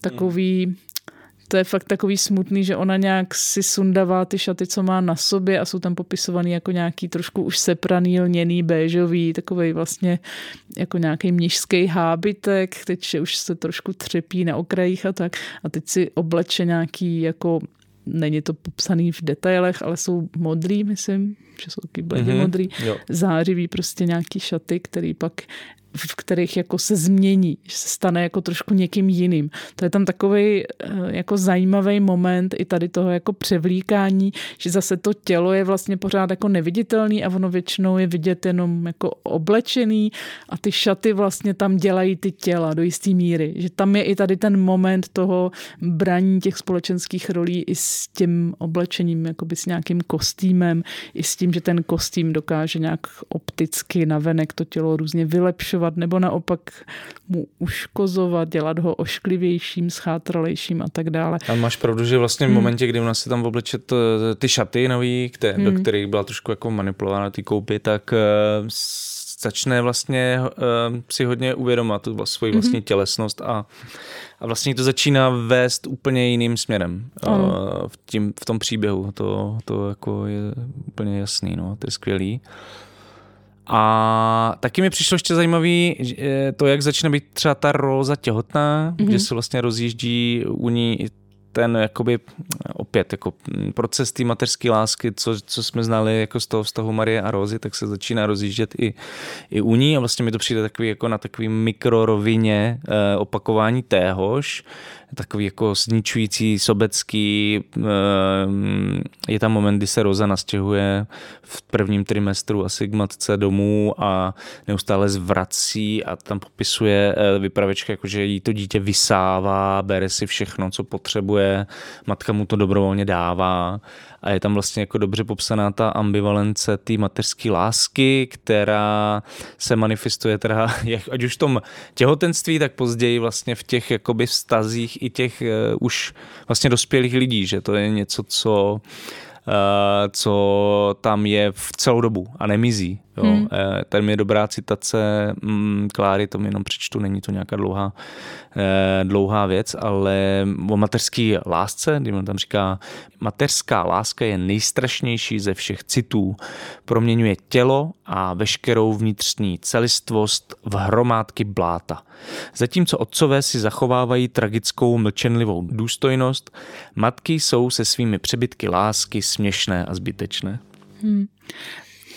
Zároveň je to motiv, který se tam opakuje, že vlastně ve chvíli, kdy nastane nějaký fyzický problém, což je třeba ta situace, kdy dcera Rosa se že v nepříjemných, nepříjemným zvracecím prvním trimestru odstěhuje k matce, je to něco, že ona vyklidí pole tomu manželovi, jakože on prostě potřebuje klid na práci, potřebuje prostě svůj komfort a nemá zájem na tom se nějak omezovat, aby mu tam vlastně to najednou dysfunkční a nepříjemný eh, tělo jeho vlastní ženy vlastně hmm. tam překáží, hmm. což je zajímavý a je to zajímavý i potom třeba eh, motiv eh, potom ke konci, když ona, ta Marie, začne spečovat o ty přestárlé nebo staré, nemocné lidi, eh, kteří, jak jsem zmínila, taky už jakoby překážejí v životech těch svých jako potomků, tak taky ti potomci vlastně nemají zájem se vidět, vždycky jenom rychle dojde k nějakému předání klíčů nebo vysvětlení hmm. situace a už nemusí... No se potkají před domem, před ale domem nejdou a nejdou přesně tak. Vyhýbají se prostě těm svým blízkým, ty jsou opravdu jako prostorově schová, poschovávání, někde pozabírání, vytěsněny mimo to, co je vidět a to, co zasahuje do jejich životu. Takže to mi přišlo taky jo. Eh, vlastně v něčem brutální, jak vlastně ta, řekněme, výkonnostně založená společnost, jak jako se snaží jako nevidět a vytváří si určitý druh slepoty hmm. vůči tady těm, jako tom, těm, kteří již nepřispívají eh, ke společnému koláčku. Ta, sl, ta slepota je, to je, to je, dobrá, to je, to je dobr, dobrý, dobrý popis jako toho, co se tam děje, jo? že vlastně, aha, to je něco vlastně vlastně, co říkal i Eduard Louis, já jsem, mm-hmm. já jsem mhm. se na to ptal přímo, říkám, že i on sám musel vlastně v té svý, uh, uh, když vydal skoncovat s Edim B, tak musel popisovat, že musel dokazovat, že ta chudoba, kterou popisuje v té knize, skutečně existovala. No, to je to, co je utajený těm ekonomům. A já jsem, já jsem se ptal, jak si to jako vysvětluje, že ty lidi prostě to nevidí. Hmm. A on říkal, že to není, že to nevidí, to nejde nevidět, ale že právě si vytvářejí jakoby různý mechanismy, jak hmm. to, jak to udělat tak, aby to neviděli. To je jako to dítě. Když jsi chudej, musíš víc pracovat. No, Málo si se snažil. Ano, ano. To jsou ty poučky, ale je... zároveň je to hmm. i tady ta péče hmm. v tom smyslu, že vlastně ty lidi e, si uvědomují ty příbuzný, že to je nezastupitelný, potřebný, ale zároveň jsou jí vděční vlastně té Marie, ale zároveň jako vlastně od těch lidí nechtějí moc, no, nic moc vědět. Ani o Marii nechtějí. nechtějí. ani o Marii nic vědět, chtějí prostě, aby se to nějak, nějak jako fungovalo, ale prostě vůbec jako nechtějí to, žádné no. informace a, a zároveň vlastně ona se vlamuje i u těch dětí, u těch seniorů do nějakých intimních vlastně vztahů, které jsou často jako dost ožehavý a Eh, je tam prostě ta lehká hranice mezi péčí, láskou, zneužíváním, eh, v tomhle případě teda ne u dětí, ale u seniorů, což vlastně zároveň jako zviditelní teda ty hmm. seniory nebo jejich životy těch pečujících lidí a zároveň to ty ty jako příbuzný vlastně strašně nasere, nebo já nevím, jak to jako jinak. No to je moment, to bych nerada, aby jsme úplně prozradili, jo, jo, jo. No, ale to, to mi přišlo nechci. vlastně, jakože zároveň uh, tu, uh, když jsme se mluv, bavili o začátku, jsme si zmínili, jestli je Marie jako nějak prudérní no. nebo taková staromódní, tak jsme vlastně se shodneme, že není. Uh-huh. A naopak jako ta prudérnost je v tom, že ty nechceš vidět ty okraje, že si vytváříš tu slepotu, no. že takovou jako tu naivní, nějaký barvotiskovou představu o tom světě, kde vlastně takovou trošku jako, eh, jako fašistic, fašizující, že ty nechceš vidět jako utrpení, nemoc, bolest. Jo? A je to taky něco, že jo, nemoc, my často eh, ve společnosti existuje nemoc, nemoc jako trest za něco. Za to, že se že s, uh, pil alkohol, nesportoval, sjedl tučný buřty, nevím co, jo, a tak dále, jo, málo si o sebe pečoval, nechodil na preventivní pre- prohlídky. A je to, na to je nabalený celý, celý jazyk i toho, že s nemocí se bojuje, jo, že s nemocí můžeš nějak vyhrát, že to je něco, co vždycky dokážeš definitivně jako nad tím zvítězit, když prostě projevíš tu správnou vůli, což je srandovní, protože nakonec všichni umřem, že jo, většinou na nějakou nemoc, nebo ne. Všichni tady umřeme. Některý, všichni, pardon, stando. všichni tady umřeme, jo, ať už většina z nás asi na nějakou nemoc, že jo, ale i když nevím, no to je jedno. Ale jo, není to něco, co máme úplně ve svých rukou a taky nám to vlastně nějaká ideologie, kterou žijeme každodenně, neumožňuje si přiznat, že vlastně zdaleka ne tolik věcí máme ve svých rukou. A i to je něco, co vlastně eh, Klára tam dokáže pěkně pojmenovat a tak jako by nenásilně, že to vyplývá prostě z těch situací, až když člověk se s nimi začne nějak zaobírat, proč to všechno je takhle napsaný. Eh, ještě jsem chtěla zmínit, ty jsi tam, eh, ty jsi říkal, ty vztahy jako v těch rodinách, jak jsou někdy takový jako citlivý, plný nějakých věcí, do kterých vlastně ta Marie ani není vpuštěna a tam jsou strašně dobře udělaný ty telefonní rozhovory, kdy ona se domlouvá s těmi jako svými zaměst, no to nejsou zaměstnavatele, ale prostě s těmi lidmi, kterým se stará buď už o děti nebo o seniory a taková ta hranatý eh, strohosti, zdvořilosti, takové to, jak se všem vždycky uleví, když někdo nechce něco jiné, jo, že, to, že takový to napětí mezi mm, v těchto vztazích je tam jako velice dobře zhmotněný, jo, jak kdyby ta Marie byla nějakým špatným svědomím těch rodin, nebo něco takového. Eh, fakt je to Opravdu bych řekla, že eh, Klára Vlasáková je typ autorky, který tady úplně nemáme. Takový jako subtilní, eh, fakt eh, takového intelektuálního promýšlení obyčejných věcí, ale že jde skutečně do hloubky. Že to není popisování nějakých konceptů z vnějšku za účelem nějakého ohromení eh, čtenáře nebo já nevím, vypovídání se z něčeho, nějaká terapie, ale že tam je opravdu jako zachycení eh, takových jako věcí, které se nám těžko pojmenovávají a nevíme moc, co s nimi.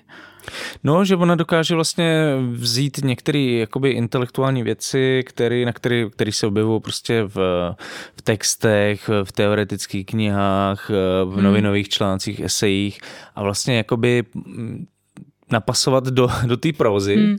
A myslím si, že to byl taky důvod, proč třeba spoustě lidem kolem mě, teda nevím, jak, hmm. jaký to měl vlastně jako čtenářský ohlas úplně tak jako obecně, ale kolem mě se objevilo některý lidí, kteří říkali, že tím to přijde jako by takový tezovitý, bez života a tak dále, že tam jako cítí ty témata, ale vlastně to není hmm. napojený úplně autenticky na ten příběh a to myslím si, že tady, eh, to je prostě pro mě jako takový autorský skok v tom smyslu, že tady to jako funguje, hmm. že vlastně Klára hmm. začíná, hmm. začíná čím dál víc promýšlet, jak to, jak to, jak to, jak to napustit do těch jako já se přiznám, příběhů. že mě někdy, uh, taky jsem slyšela výtku a my, nevím, jestli se to týkalo tady té uh, těl, anebo už těch předchozích prasklin, jakože to je vlastně takový voukýskový, že tam je jako všechno. Klimatická změna, nějaký prostě feministický témata, jo? že to je jakoby nějaká tabulka a že ty jsi jako splnil tu, tu pro, ten progresivismus literárně v, nějak, jo, v nějakýma tématama,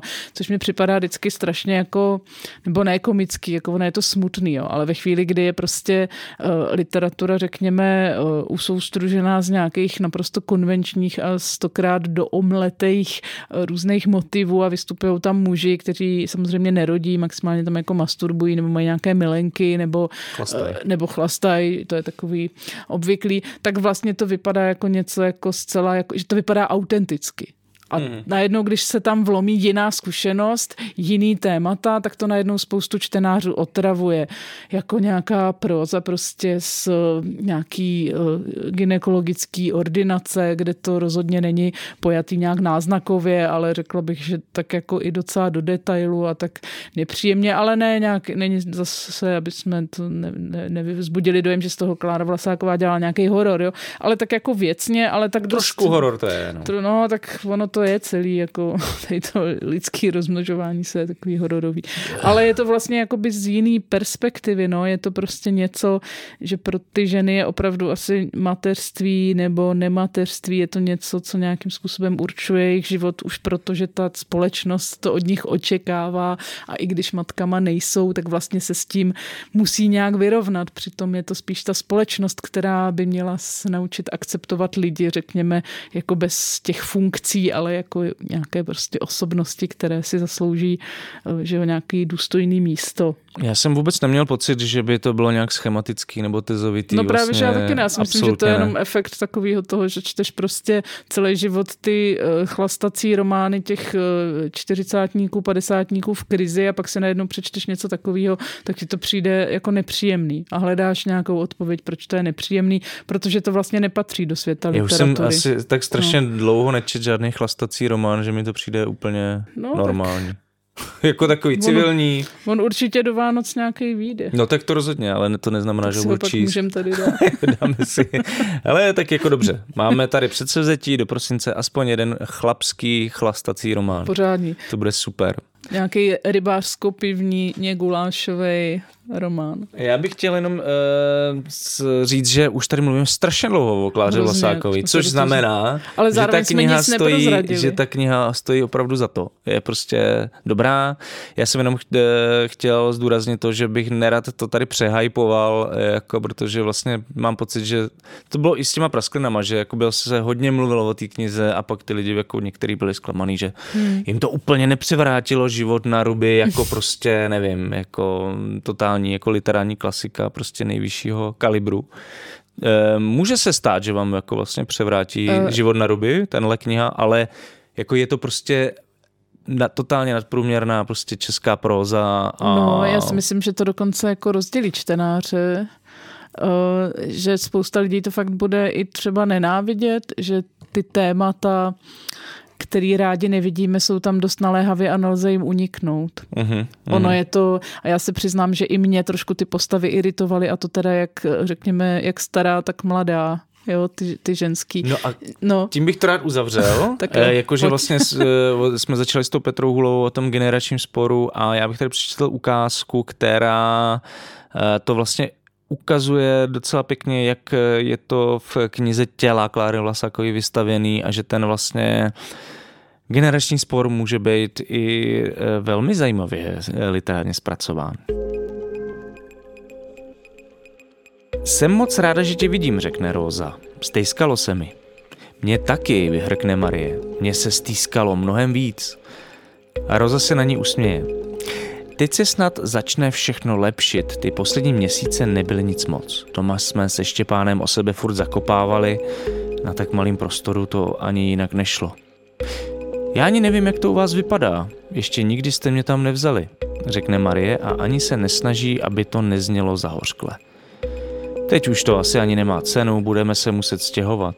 Z města? To ne, teď nemůžeme žít jinde než v Praze, máme tady přece práci a kamarády. S dítětem ale začne Marie a Róza jen netrpělivě máchne rukou, jako by se snažila odehnat cosi dotěrného, co jí poletuje kolem hlavy. V Praze prostě zůstaneme, ale musíme si najít větší byt. A už máte něco vyhlídnutého? Zatím se rozlížíme, ty ceny jsou šílený. Vypadá to, že kdo si nekoupil byt v devadesátkách, tak má prostě smůlu. Tóny k jejich obvyklé choreografii. Róza podniká jeden výpad za druhým, směle, kupředu, zatímco Marie se lehkými kroky snaží odtančit pryč. Proč jste si nekoupili byt?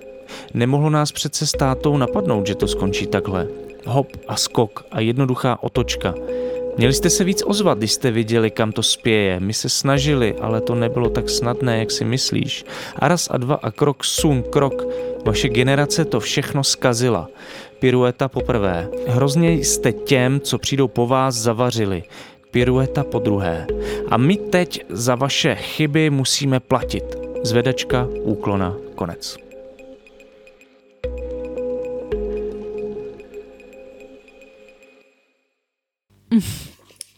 No je to zároveň tragický, protože jednak samozřejmě tady to generační přenášení viny je jedna věc a přitom mnozí jakoby příslušníci, řekněme, té boomerské, boomerské generace, která, řekněme, mnozí z nich si polepšili hodně v těch devadesátkách, tak mnozí naopak vůbec.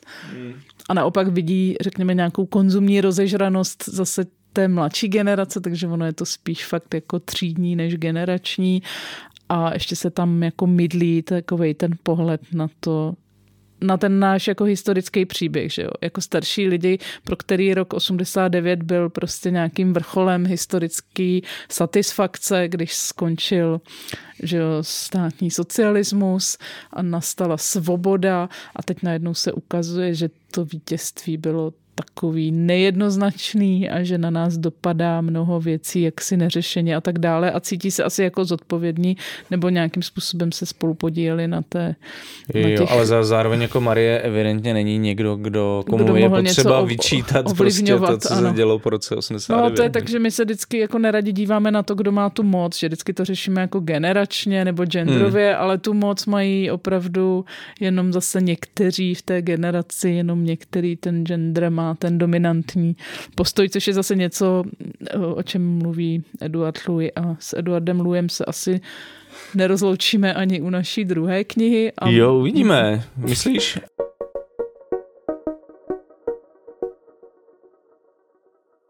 Tento podcast vzniká jen díky příspěvkům od vás, našich čtenářů a posluchačů. Podpořte jeho vznik v naší stálé kampani na Darujme.cz. Odkaz najdete v popisu každého dílu.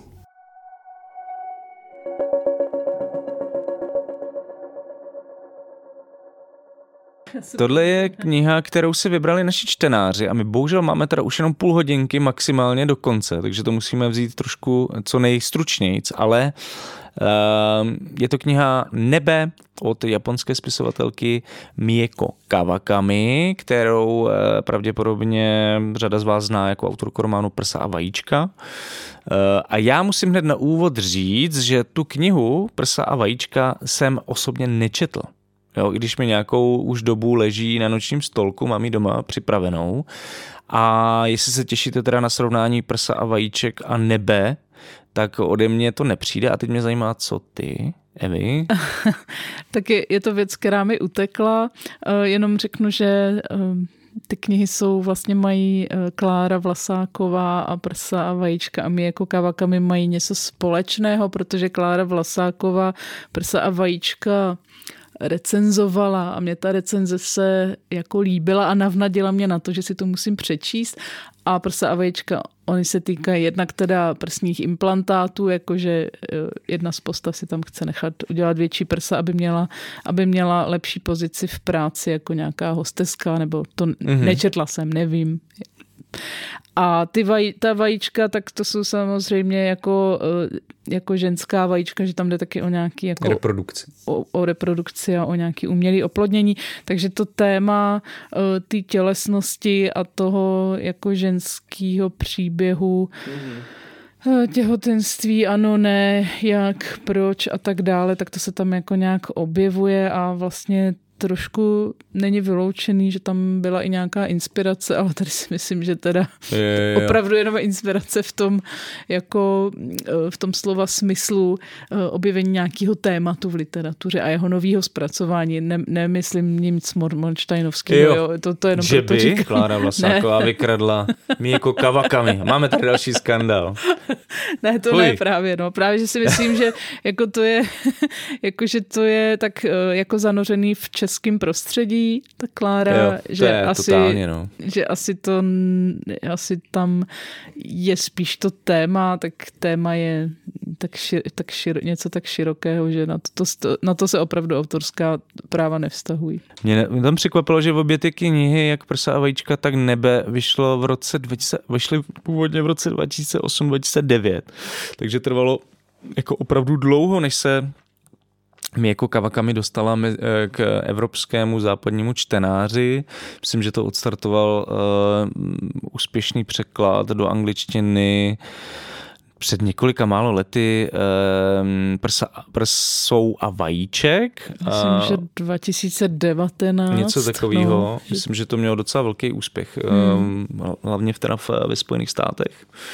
A teď eh, se k nám dostává kniha Nebe, která je, je o rok jenom mladší než Prsa vajíčka, Mhm, takže vyšla původně v roce 2009.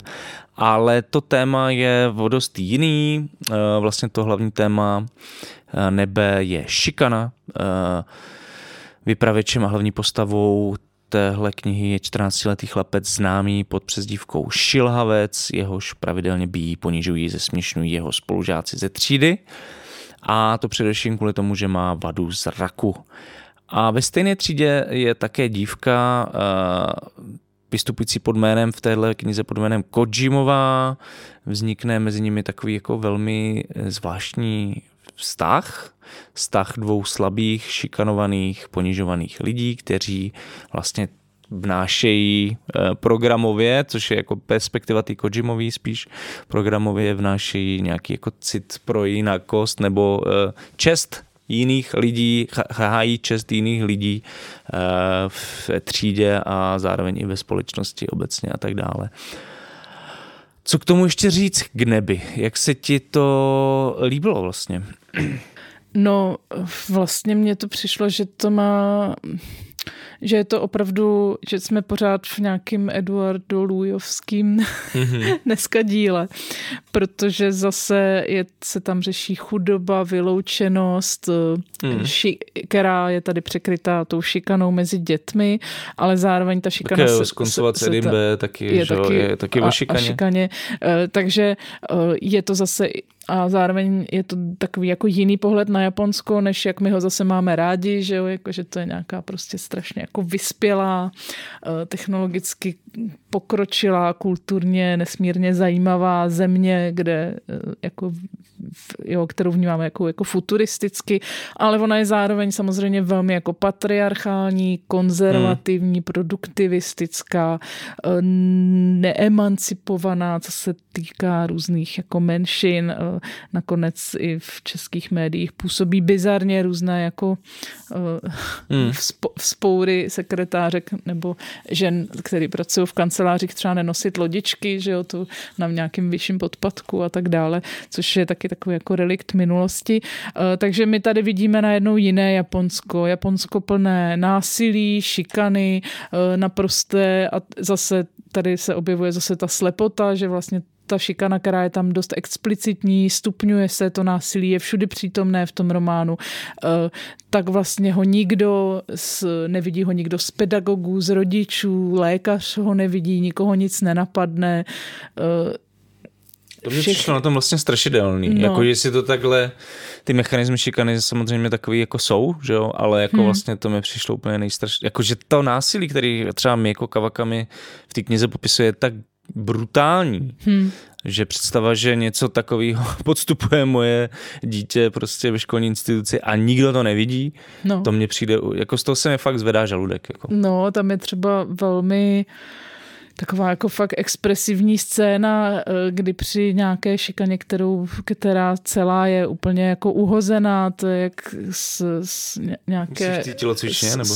Jo. Nějaký prostě hry na oliheň, no, jo, totálně, úplně, ano. úplně to tak... Takešího hrad, No, no, je to, a fakt to připomíná něco takového a, je, a to možná něco tak vtělený, tady ta bojovnost, nesměřitelnost, taková jako násilnost v té kultuře. Radost z toho ponižování, nebo já nevím, jak to vlastně... No a zároveň je tam, eh, já jenom dořeknu to, co jo. jsem chtěla původně, že vlastně eh, tam dojde opravdu takovému explicitnímu jako násilí, kdy vlastně i obra, i vizuálně najednou čtenář před sebou vidí prostě tu tělocvičnu plnou krve a to šikanovaný dítě, ten šilhavec, tak on to tam vytírá nějakým hadříkem prostě do nočních hodin, jo, že on pak za soumraku se mu povede se vyplížit z té školy, tak aby se ho nikdo nevšiml. A to mi přišlo strašně silný, že to dítě, který je tam vlastně permanentně šikanovaný, úplně už jako na pokraji fyzických i psychických sil, tak ještě po sobě dokonale jako zamete stopy. Že jako nevyužije vlastně tu hmm. skulinu, jak nechat teda tam to, to tratoliště a nějak upozornit na to násilí, ale on ještě po sobě jako dokonale tam prostě s nějakým improvizovaným prostě uh, uklízecím nářadím nebo pomůckama to prostě tam je vyleští, pravda. že tam nezbyde, tam je, že nehýtkem odrapává krev, která zasychá někde ve je spárách. Pravda, je pravda, že, že tady u tohohle jsem fakt trpěl. Říkal, no. tak tohle už je přece ten moment, kdy... To jako obě ty knihy byly dost... No ne, že, že jako tohle ten moment, kdy, kdy, kdy to ten, ten šikanu trénující jako tak přežene, že přece mm-hmm. jako to musí skončit, že? ale no, ne. ne, on prostě jde a jde dál. zamaskuje to, aby prostě se to ne, aby ta šikana se nestupňovala, přičemž jako kdyby asi někdo viděl ty výsledky, tak, eh, no. tak by to někdo začal konečně řešit. Eh, no ale zároveň bylo dobrý, že jsem se dočetl, že šikana na japonských jako středních a základních školách je, byla fakt velký problém a pravděpodobně je do dneška, že vlastně by musel být zavedený i speciální zákon proti šikaně, který vlastně přenášel část té zodpovědnosti za to řešení na, na školu a, a že třeba tam se objevily data typu, jakože každý druhý japonský hmm. žák se setkal se šikanou uh, ve svém životě, což je fakt šílený. A v tomhle ohledu vlastně ta kniha má taky jako hodně velký, jdeme tomu, společenský rozměr.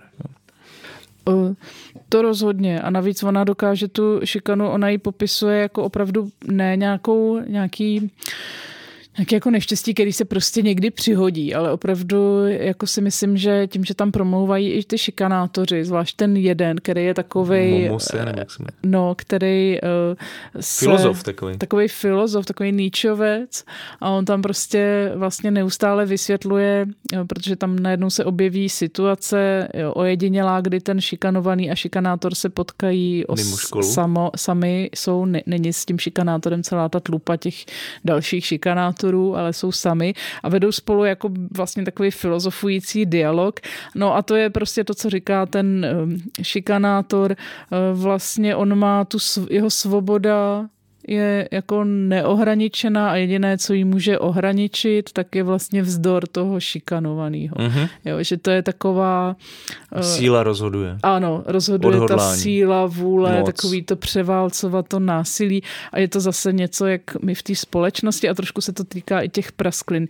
My jako nemáme nějak uh, atavisticky prostě rádi slabost. Jako bojíme se jí u sebe a taky vlastně nechceme vidět ani v té společnosti. Nechceme vidět problémy, nechceme vidět, že něco nefunguje. Eh, nechceme si připustit, že ten náš svět není nejlepší z všech možných světů.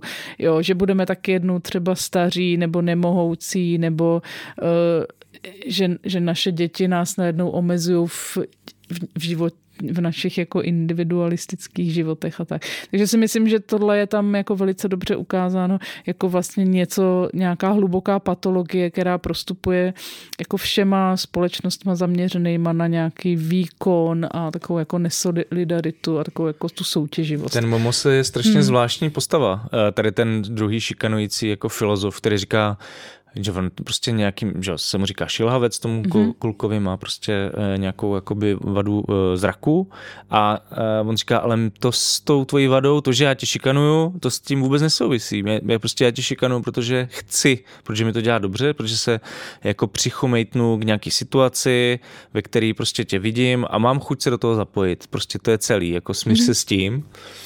A e, to mi přišlo jako vlastně hodně bizarní, jako tady tenhle, tyhle no. jako rozhovory, že, že tam je několik jakoby takových možných výkladů toho, co, mm. co se vlastně tam děje.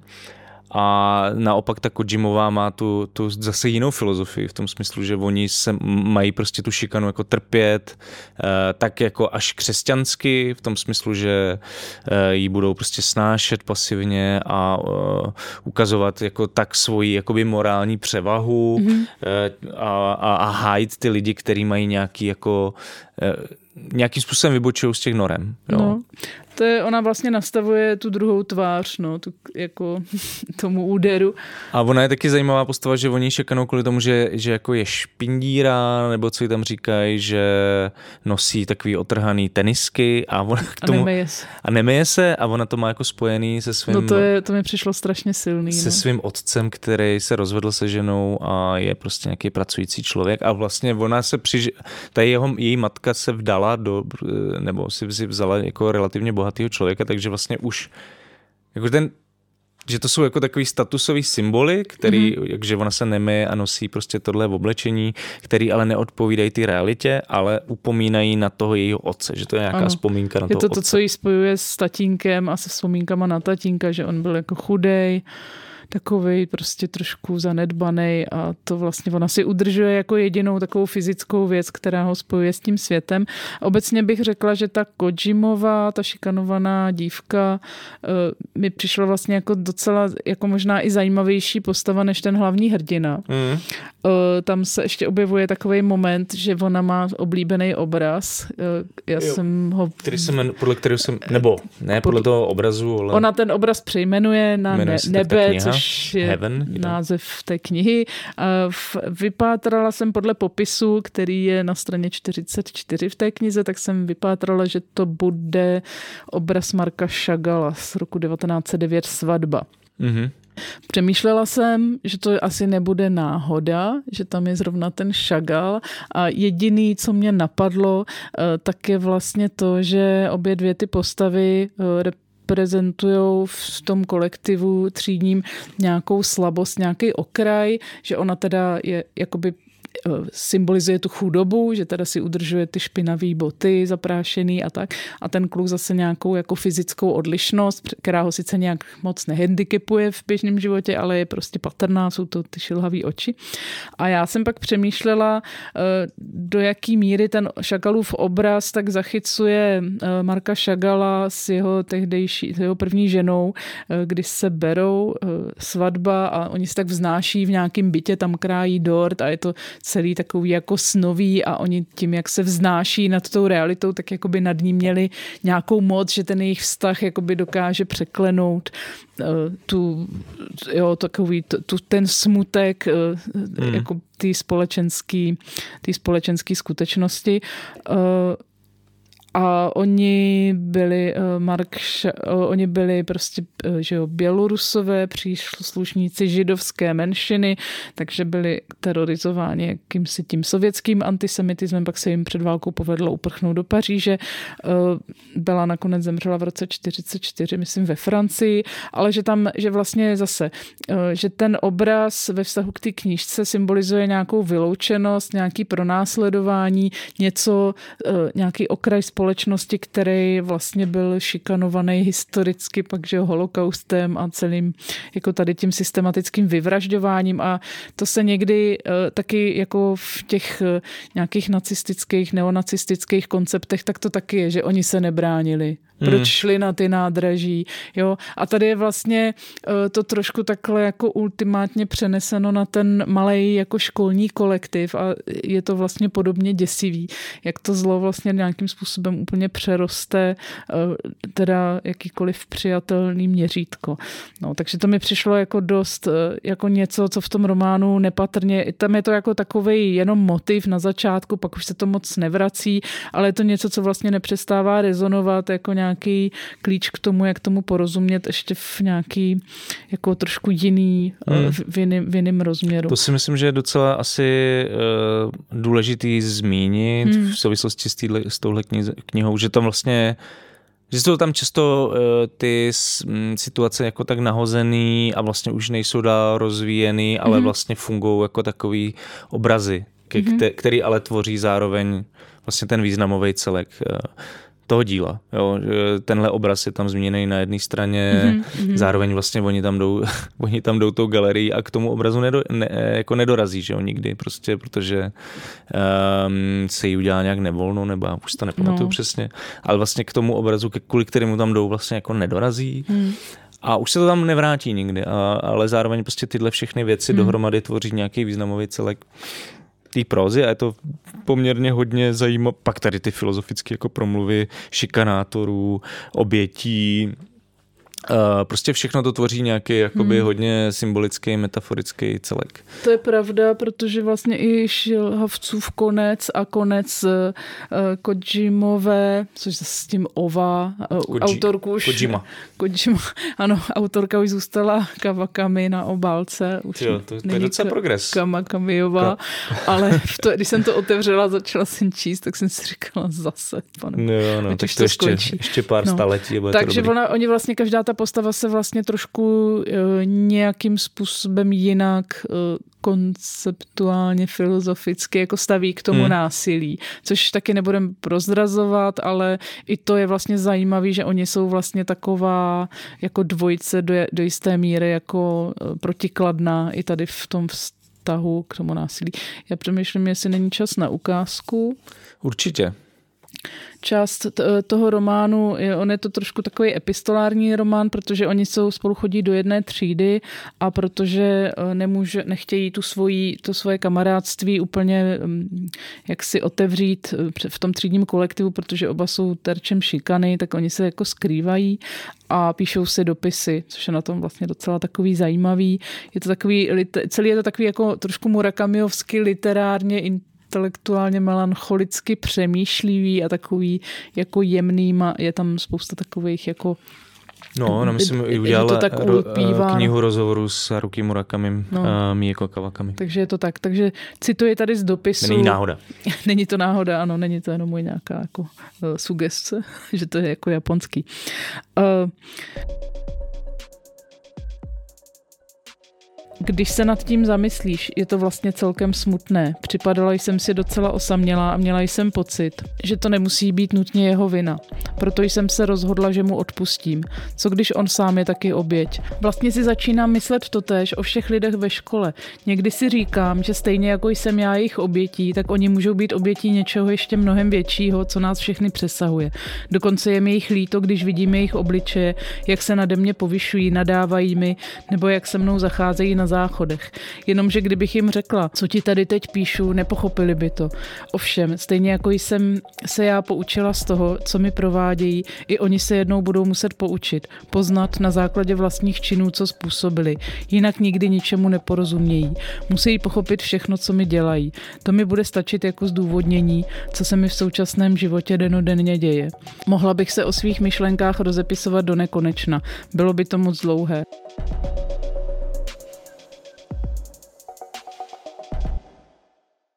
a tak dále. Jo. Takže Hmm. Vlastně tady je i vidět, což je vlastně trošku smutný, že nějaký mechanismus fungování násilí jako vlastně dokážou vidět eh, často spíše ty oběti, hmm. než ti strůjci, což vlastně zase Můžeme, Edward Louis? Což je pořád, pořád jsme tam, no. Eh, takže jsou to staré ženy, Ale které je pravda, si... že u to, přesně u téhle pasáže chudí. jsem si na něj vzpomněl hmm. okamžitě, no. no.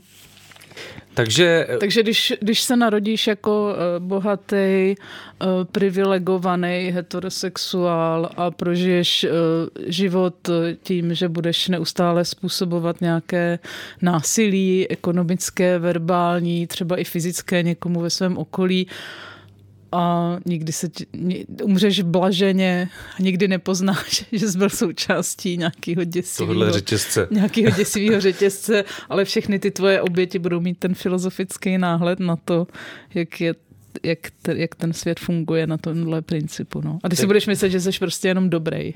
Mně přišlo to teda Mieke Kawakami a Nebe jako taková zvláštní kombinace jako společensko-kritického románu, hmm. zároveň nějaký jako filozofický uh, um, filozofického pojednání o uh, vině, násilí, vůli, uh, oběti a strujci násilí a tak dále. A něčem je to vlastně hodně sofistikovaná, zajímavá hmm. věc. Hmm. Když srovnáme ty dvě knížky? No já jsem se právě chtěl zeptat, no. jestli dáme zase hodnocení. Nějaký. Tak pojďme. Na, na čísla. Takže já, já nevím, jakoby, jo, přijde mi to fascinující kniha, ale kdybych to měl třeba nějakým způsobem ohodnotit, tak dám třeba 70%. Hmm. Já se přiznám, že já možná i 60. Hmm. Mně to vlastně přišlo... Může, může být. Že uh, Klára Vlasáková a těla mě vyloženě bavily číst. Jakože to má tempo tam pořád se vrství nová témata, mění se situace někdy až tak, jak se říká, že tady je to taková zkratka, že Klára Vlasáková je scénáristka, ale fakt jako filmově, že jsou tam střihy, skoky a jde se dál, přestože to jako popisuje nějaký jako dějově banální věci, řekněme plus minus, pokud se teda netopí dítě, ale je to víceméně v rámci nějaké každodennosti, ale u mě jako Kavakami jsem měla pocit, eh, že se to hodně, je to hodně hloubaví a ty, přestože jsou to dětské postavy, tak oni hodně tak eh, jako různě rozebírají a pitvají vys, eh, ta přečtená ukázka, ale až tak jako nadbytečně. Že si myslím, že někdy jde v literatuře s tím pracovat víc v rovině teda jako děje nebo nějakých a dokážu si představit vlastně Zápletek, i ty, ty no. zápletky jakoby vlastně i ambicioznější, mm, mm. Uh, líp vystavený. Jako je pravda, že čtenářsky se to nedá moc srovnávat a já možná bych tí 60 se taky se jako vlastně nakonec mm. připojil. Na druhou stranu opravdu jako ty, eh, ty příklady té šikany jsou, když to řeknu velmi chladně, zajímavé. Jo, jo, jo. jo. Je to fakt Squid Game. jako, že um, to rozhodně. v tomhle je to takový děsivý. No. To a... rozhodně, ale zároveň jako, i ty, i ta, jako mně to přijde zajímavý, bizarní nebo zajímavá jako kombinace, to znamená hmm. nějaký společensko-kritický román plus nějaký filozofický pojednání o, hmm. o moci a násilí, ale jako, že by mi to nějakou přinášelo nějakou vyloženě čtenářskou slast, tahle kombinace. Hmm tak to moc ne. No. no, když jsme u té čtenářské slasti, tak jsem se v eh, doslovu, jinak jsme, myslím, nezmínili překladatelku Kláru Macuchovou a doslov napsala Veronika Abasová a ta tam přímo zmiňuje, že autorka, nebo to její dílo je někdy eh, jak si komentováno, že se čte, že to jako, že vyvolává šok a úděs, což jsou vlastně ty knihy obě jsou tak jako fyzicky nepříjemný na čtení a je to tak a vlastně zobrazují, jako, jak jsme o tom už řekli několikrát, něco, co nechceš vidět, že oni jako děsí a šokují vlastně ty lidi, kteří to násilí spíš způsobují, což, co, což mi přišlo fajn, ale zároveň um, moc se to jako vleklo. A Klára a, Vlasáková? A těla, tam bych byla ale já nevím, no v 80 určitě, možná 90, ale zároveň teda musím upřímně říct, že to je kniha, kterou, která na mě fakt působila taky až takovým úděsným mm-hmm. dojmem, že to nebudu už asi číst znova, nebo je to kniha, ke které se budu vracet, možná, že, si, že to není pravda a že si, si ji budu číst ještě někdy znova. Já bych klidně řekl taky těch 80 mm-hmm. s mhm. tím, že teda se řadí zatím mezi nejzajímavější vlastně knihy Rozhodně. český Přem, tohle roku. Přemýšlel jsem, no, tak mně se hodně líbil Kov Karla Veselého, ten a tak vlastně, to je vlastně- minulý rok. Eh, to už je loni, to no. už je dávno, tak nic. Jakože tenhle rok je podle mě nic... Nic úplně... Tak dobrýho nevyšlo ještě. Tak uvidíme to Třeštíková příště. Jestli si zvolíte... A k tomu se teda eh, teďka pomalu propracujeme, protože rozebírali jsme tady dneska dvě prapodivné temné prózy, jedna eh, s názvem Těla od Kláry Vlasákové a druhá, eh, ne, druhá se jmenovala Nebe od Míjeky Kavakami. Obě můžeme doporučit a doufám, že mm, se vám bude líbit taky to, co jsme o nich dneska říkali, že vás to nějakým způsobem obohatí. Eh, pokud patříte mezi pravidelné posluchače a posluchačky TLDR a chtěli byste nás podpořit v naší práci, tak eh, zajděte na web Alarmu do sekce Podpořte Alarm, kde najdete všechno podstatné k tomu, jak se stát podporovateli a podporovatelkami, eh, podporovatelkami Alarmu. Díky všem, kteří už to dělají, protože jste nejlepší. No a teď já je přichází to, k čemu jsem se chtěl dostat původně a to je ta e, příjemná povinnost na závěr, a, které říkáme hlasování. E, budete rozhodovat zase hm, o tom, čemu se budeme s Evou příště věnovat. E, dneska to bylo Nebe od Měky Kavakami a pro příště nabízíme asi tyto tři tituly. Já nevím, jestli to tam vidíš nebo ne. Nevidím. Tak ty vlastně můžeš říct, proto, proto o tom vlastně mluvíme. Ty jsi říkala Já navrhuju, přečtěme si všichni konečně Radku Třeštíkovou. Kde jsi, když nejsi? Uh, pak tady máme jako druhou, druhou možnost Sergeje Žadana a jeho román Internát. A já jsem tady, co jsme se bavili, tak jsem udělal takový jako násilný gesto, vybral jsem něco z těch typů. Uh, v pořádku. Úplně randomly. Uh, ten uh, typ od našeho čtenáře, izraelský, izraelskou rodinou ságu Jednoho krásného dne od Šemi Zarhina, protože je to něco, co se tady, že to bude podle mě něco, co, co mi moc uh, jakoby neřešíme v Teledoru. No, neměli jsme tady ještě izraelsko-palestinský mohlo konflikt. By to, mohlo by to být zajímavý. Eh, mně samotného by se to nechtělo vybírat, vybírat, takže jsem rád, že to děláte za nás.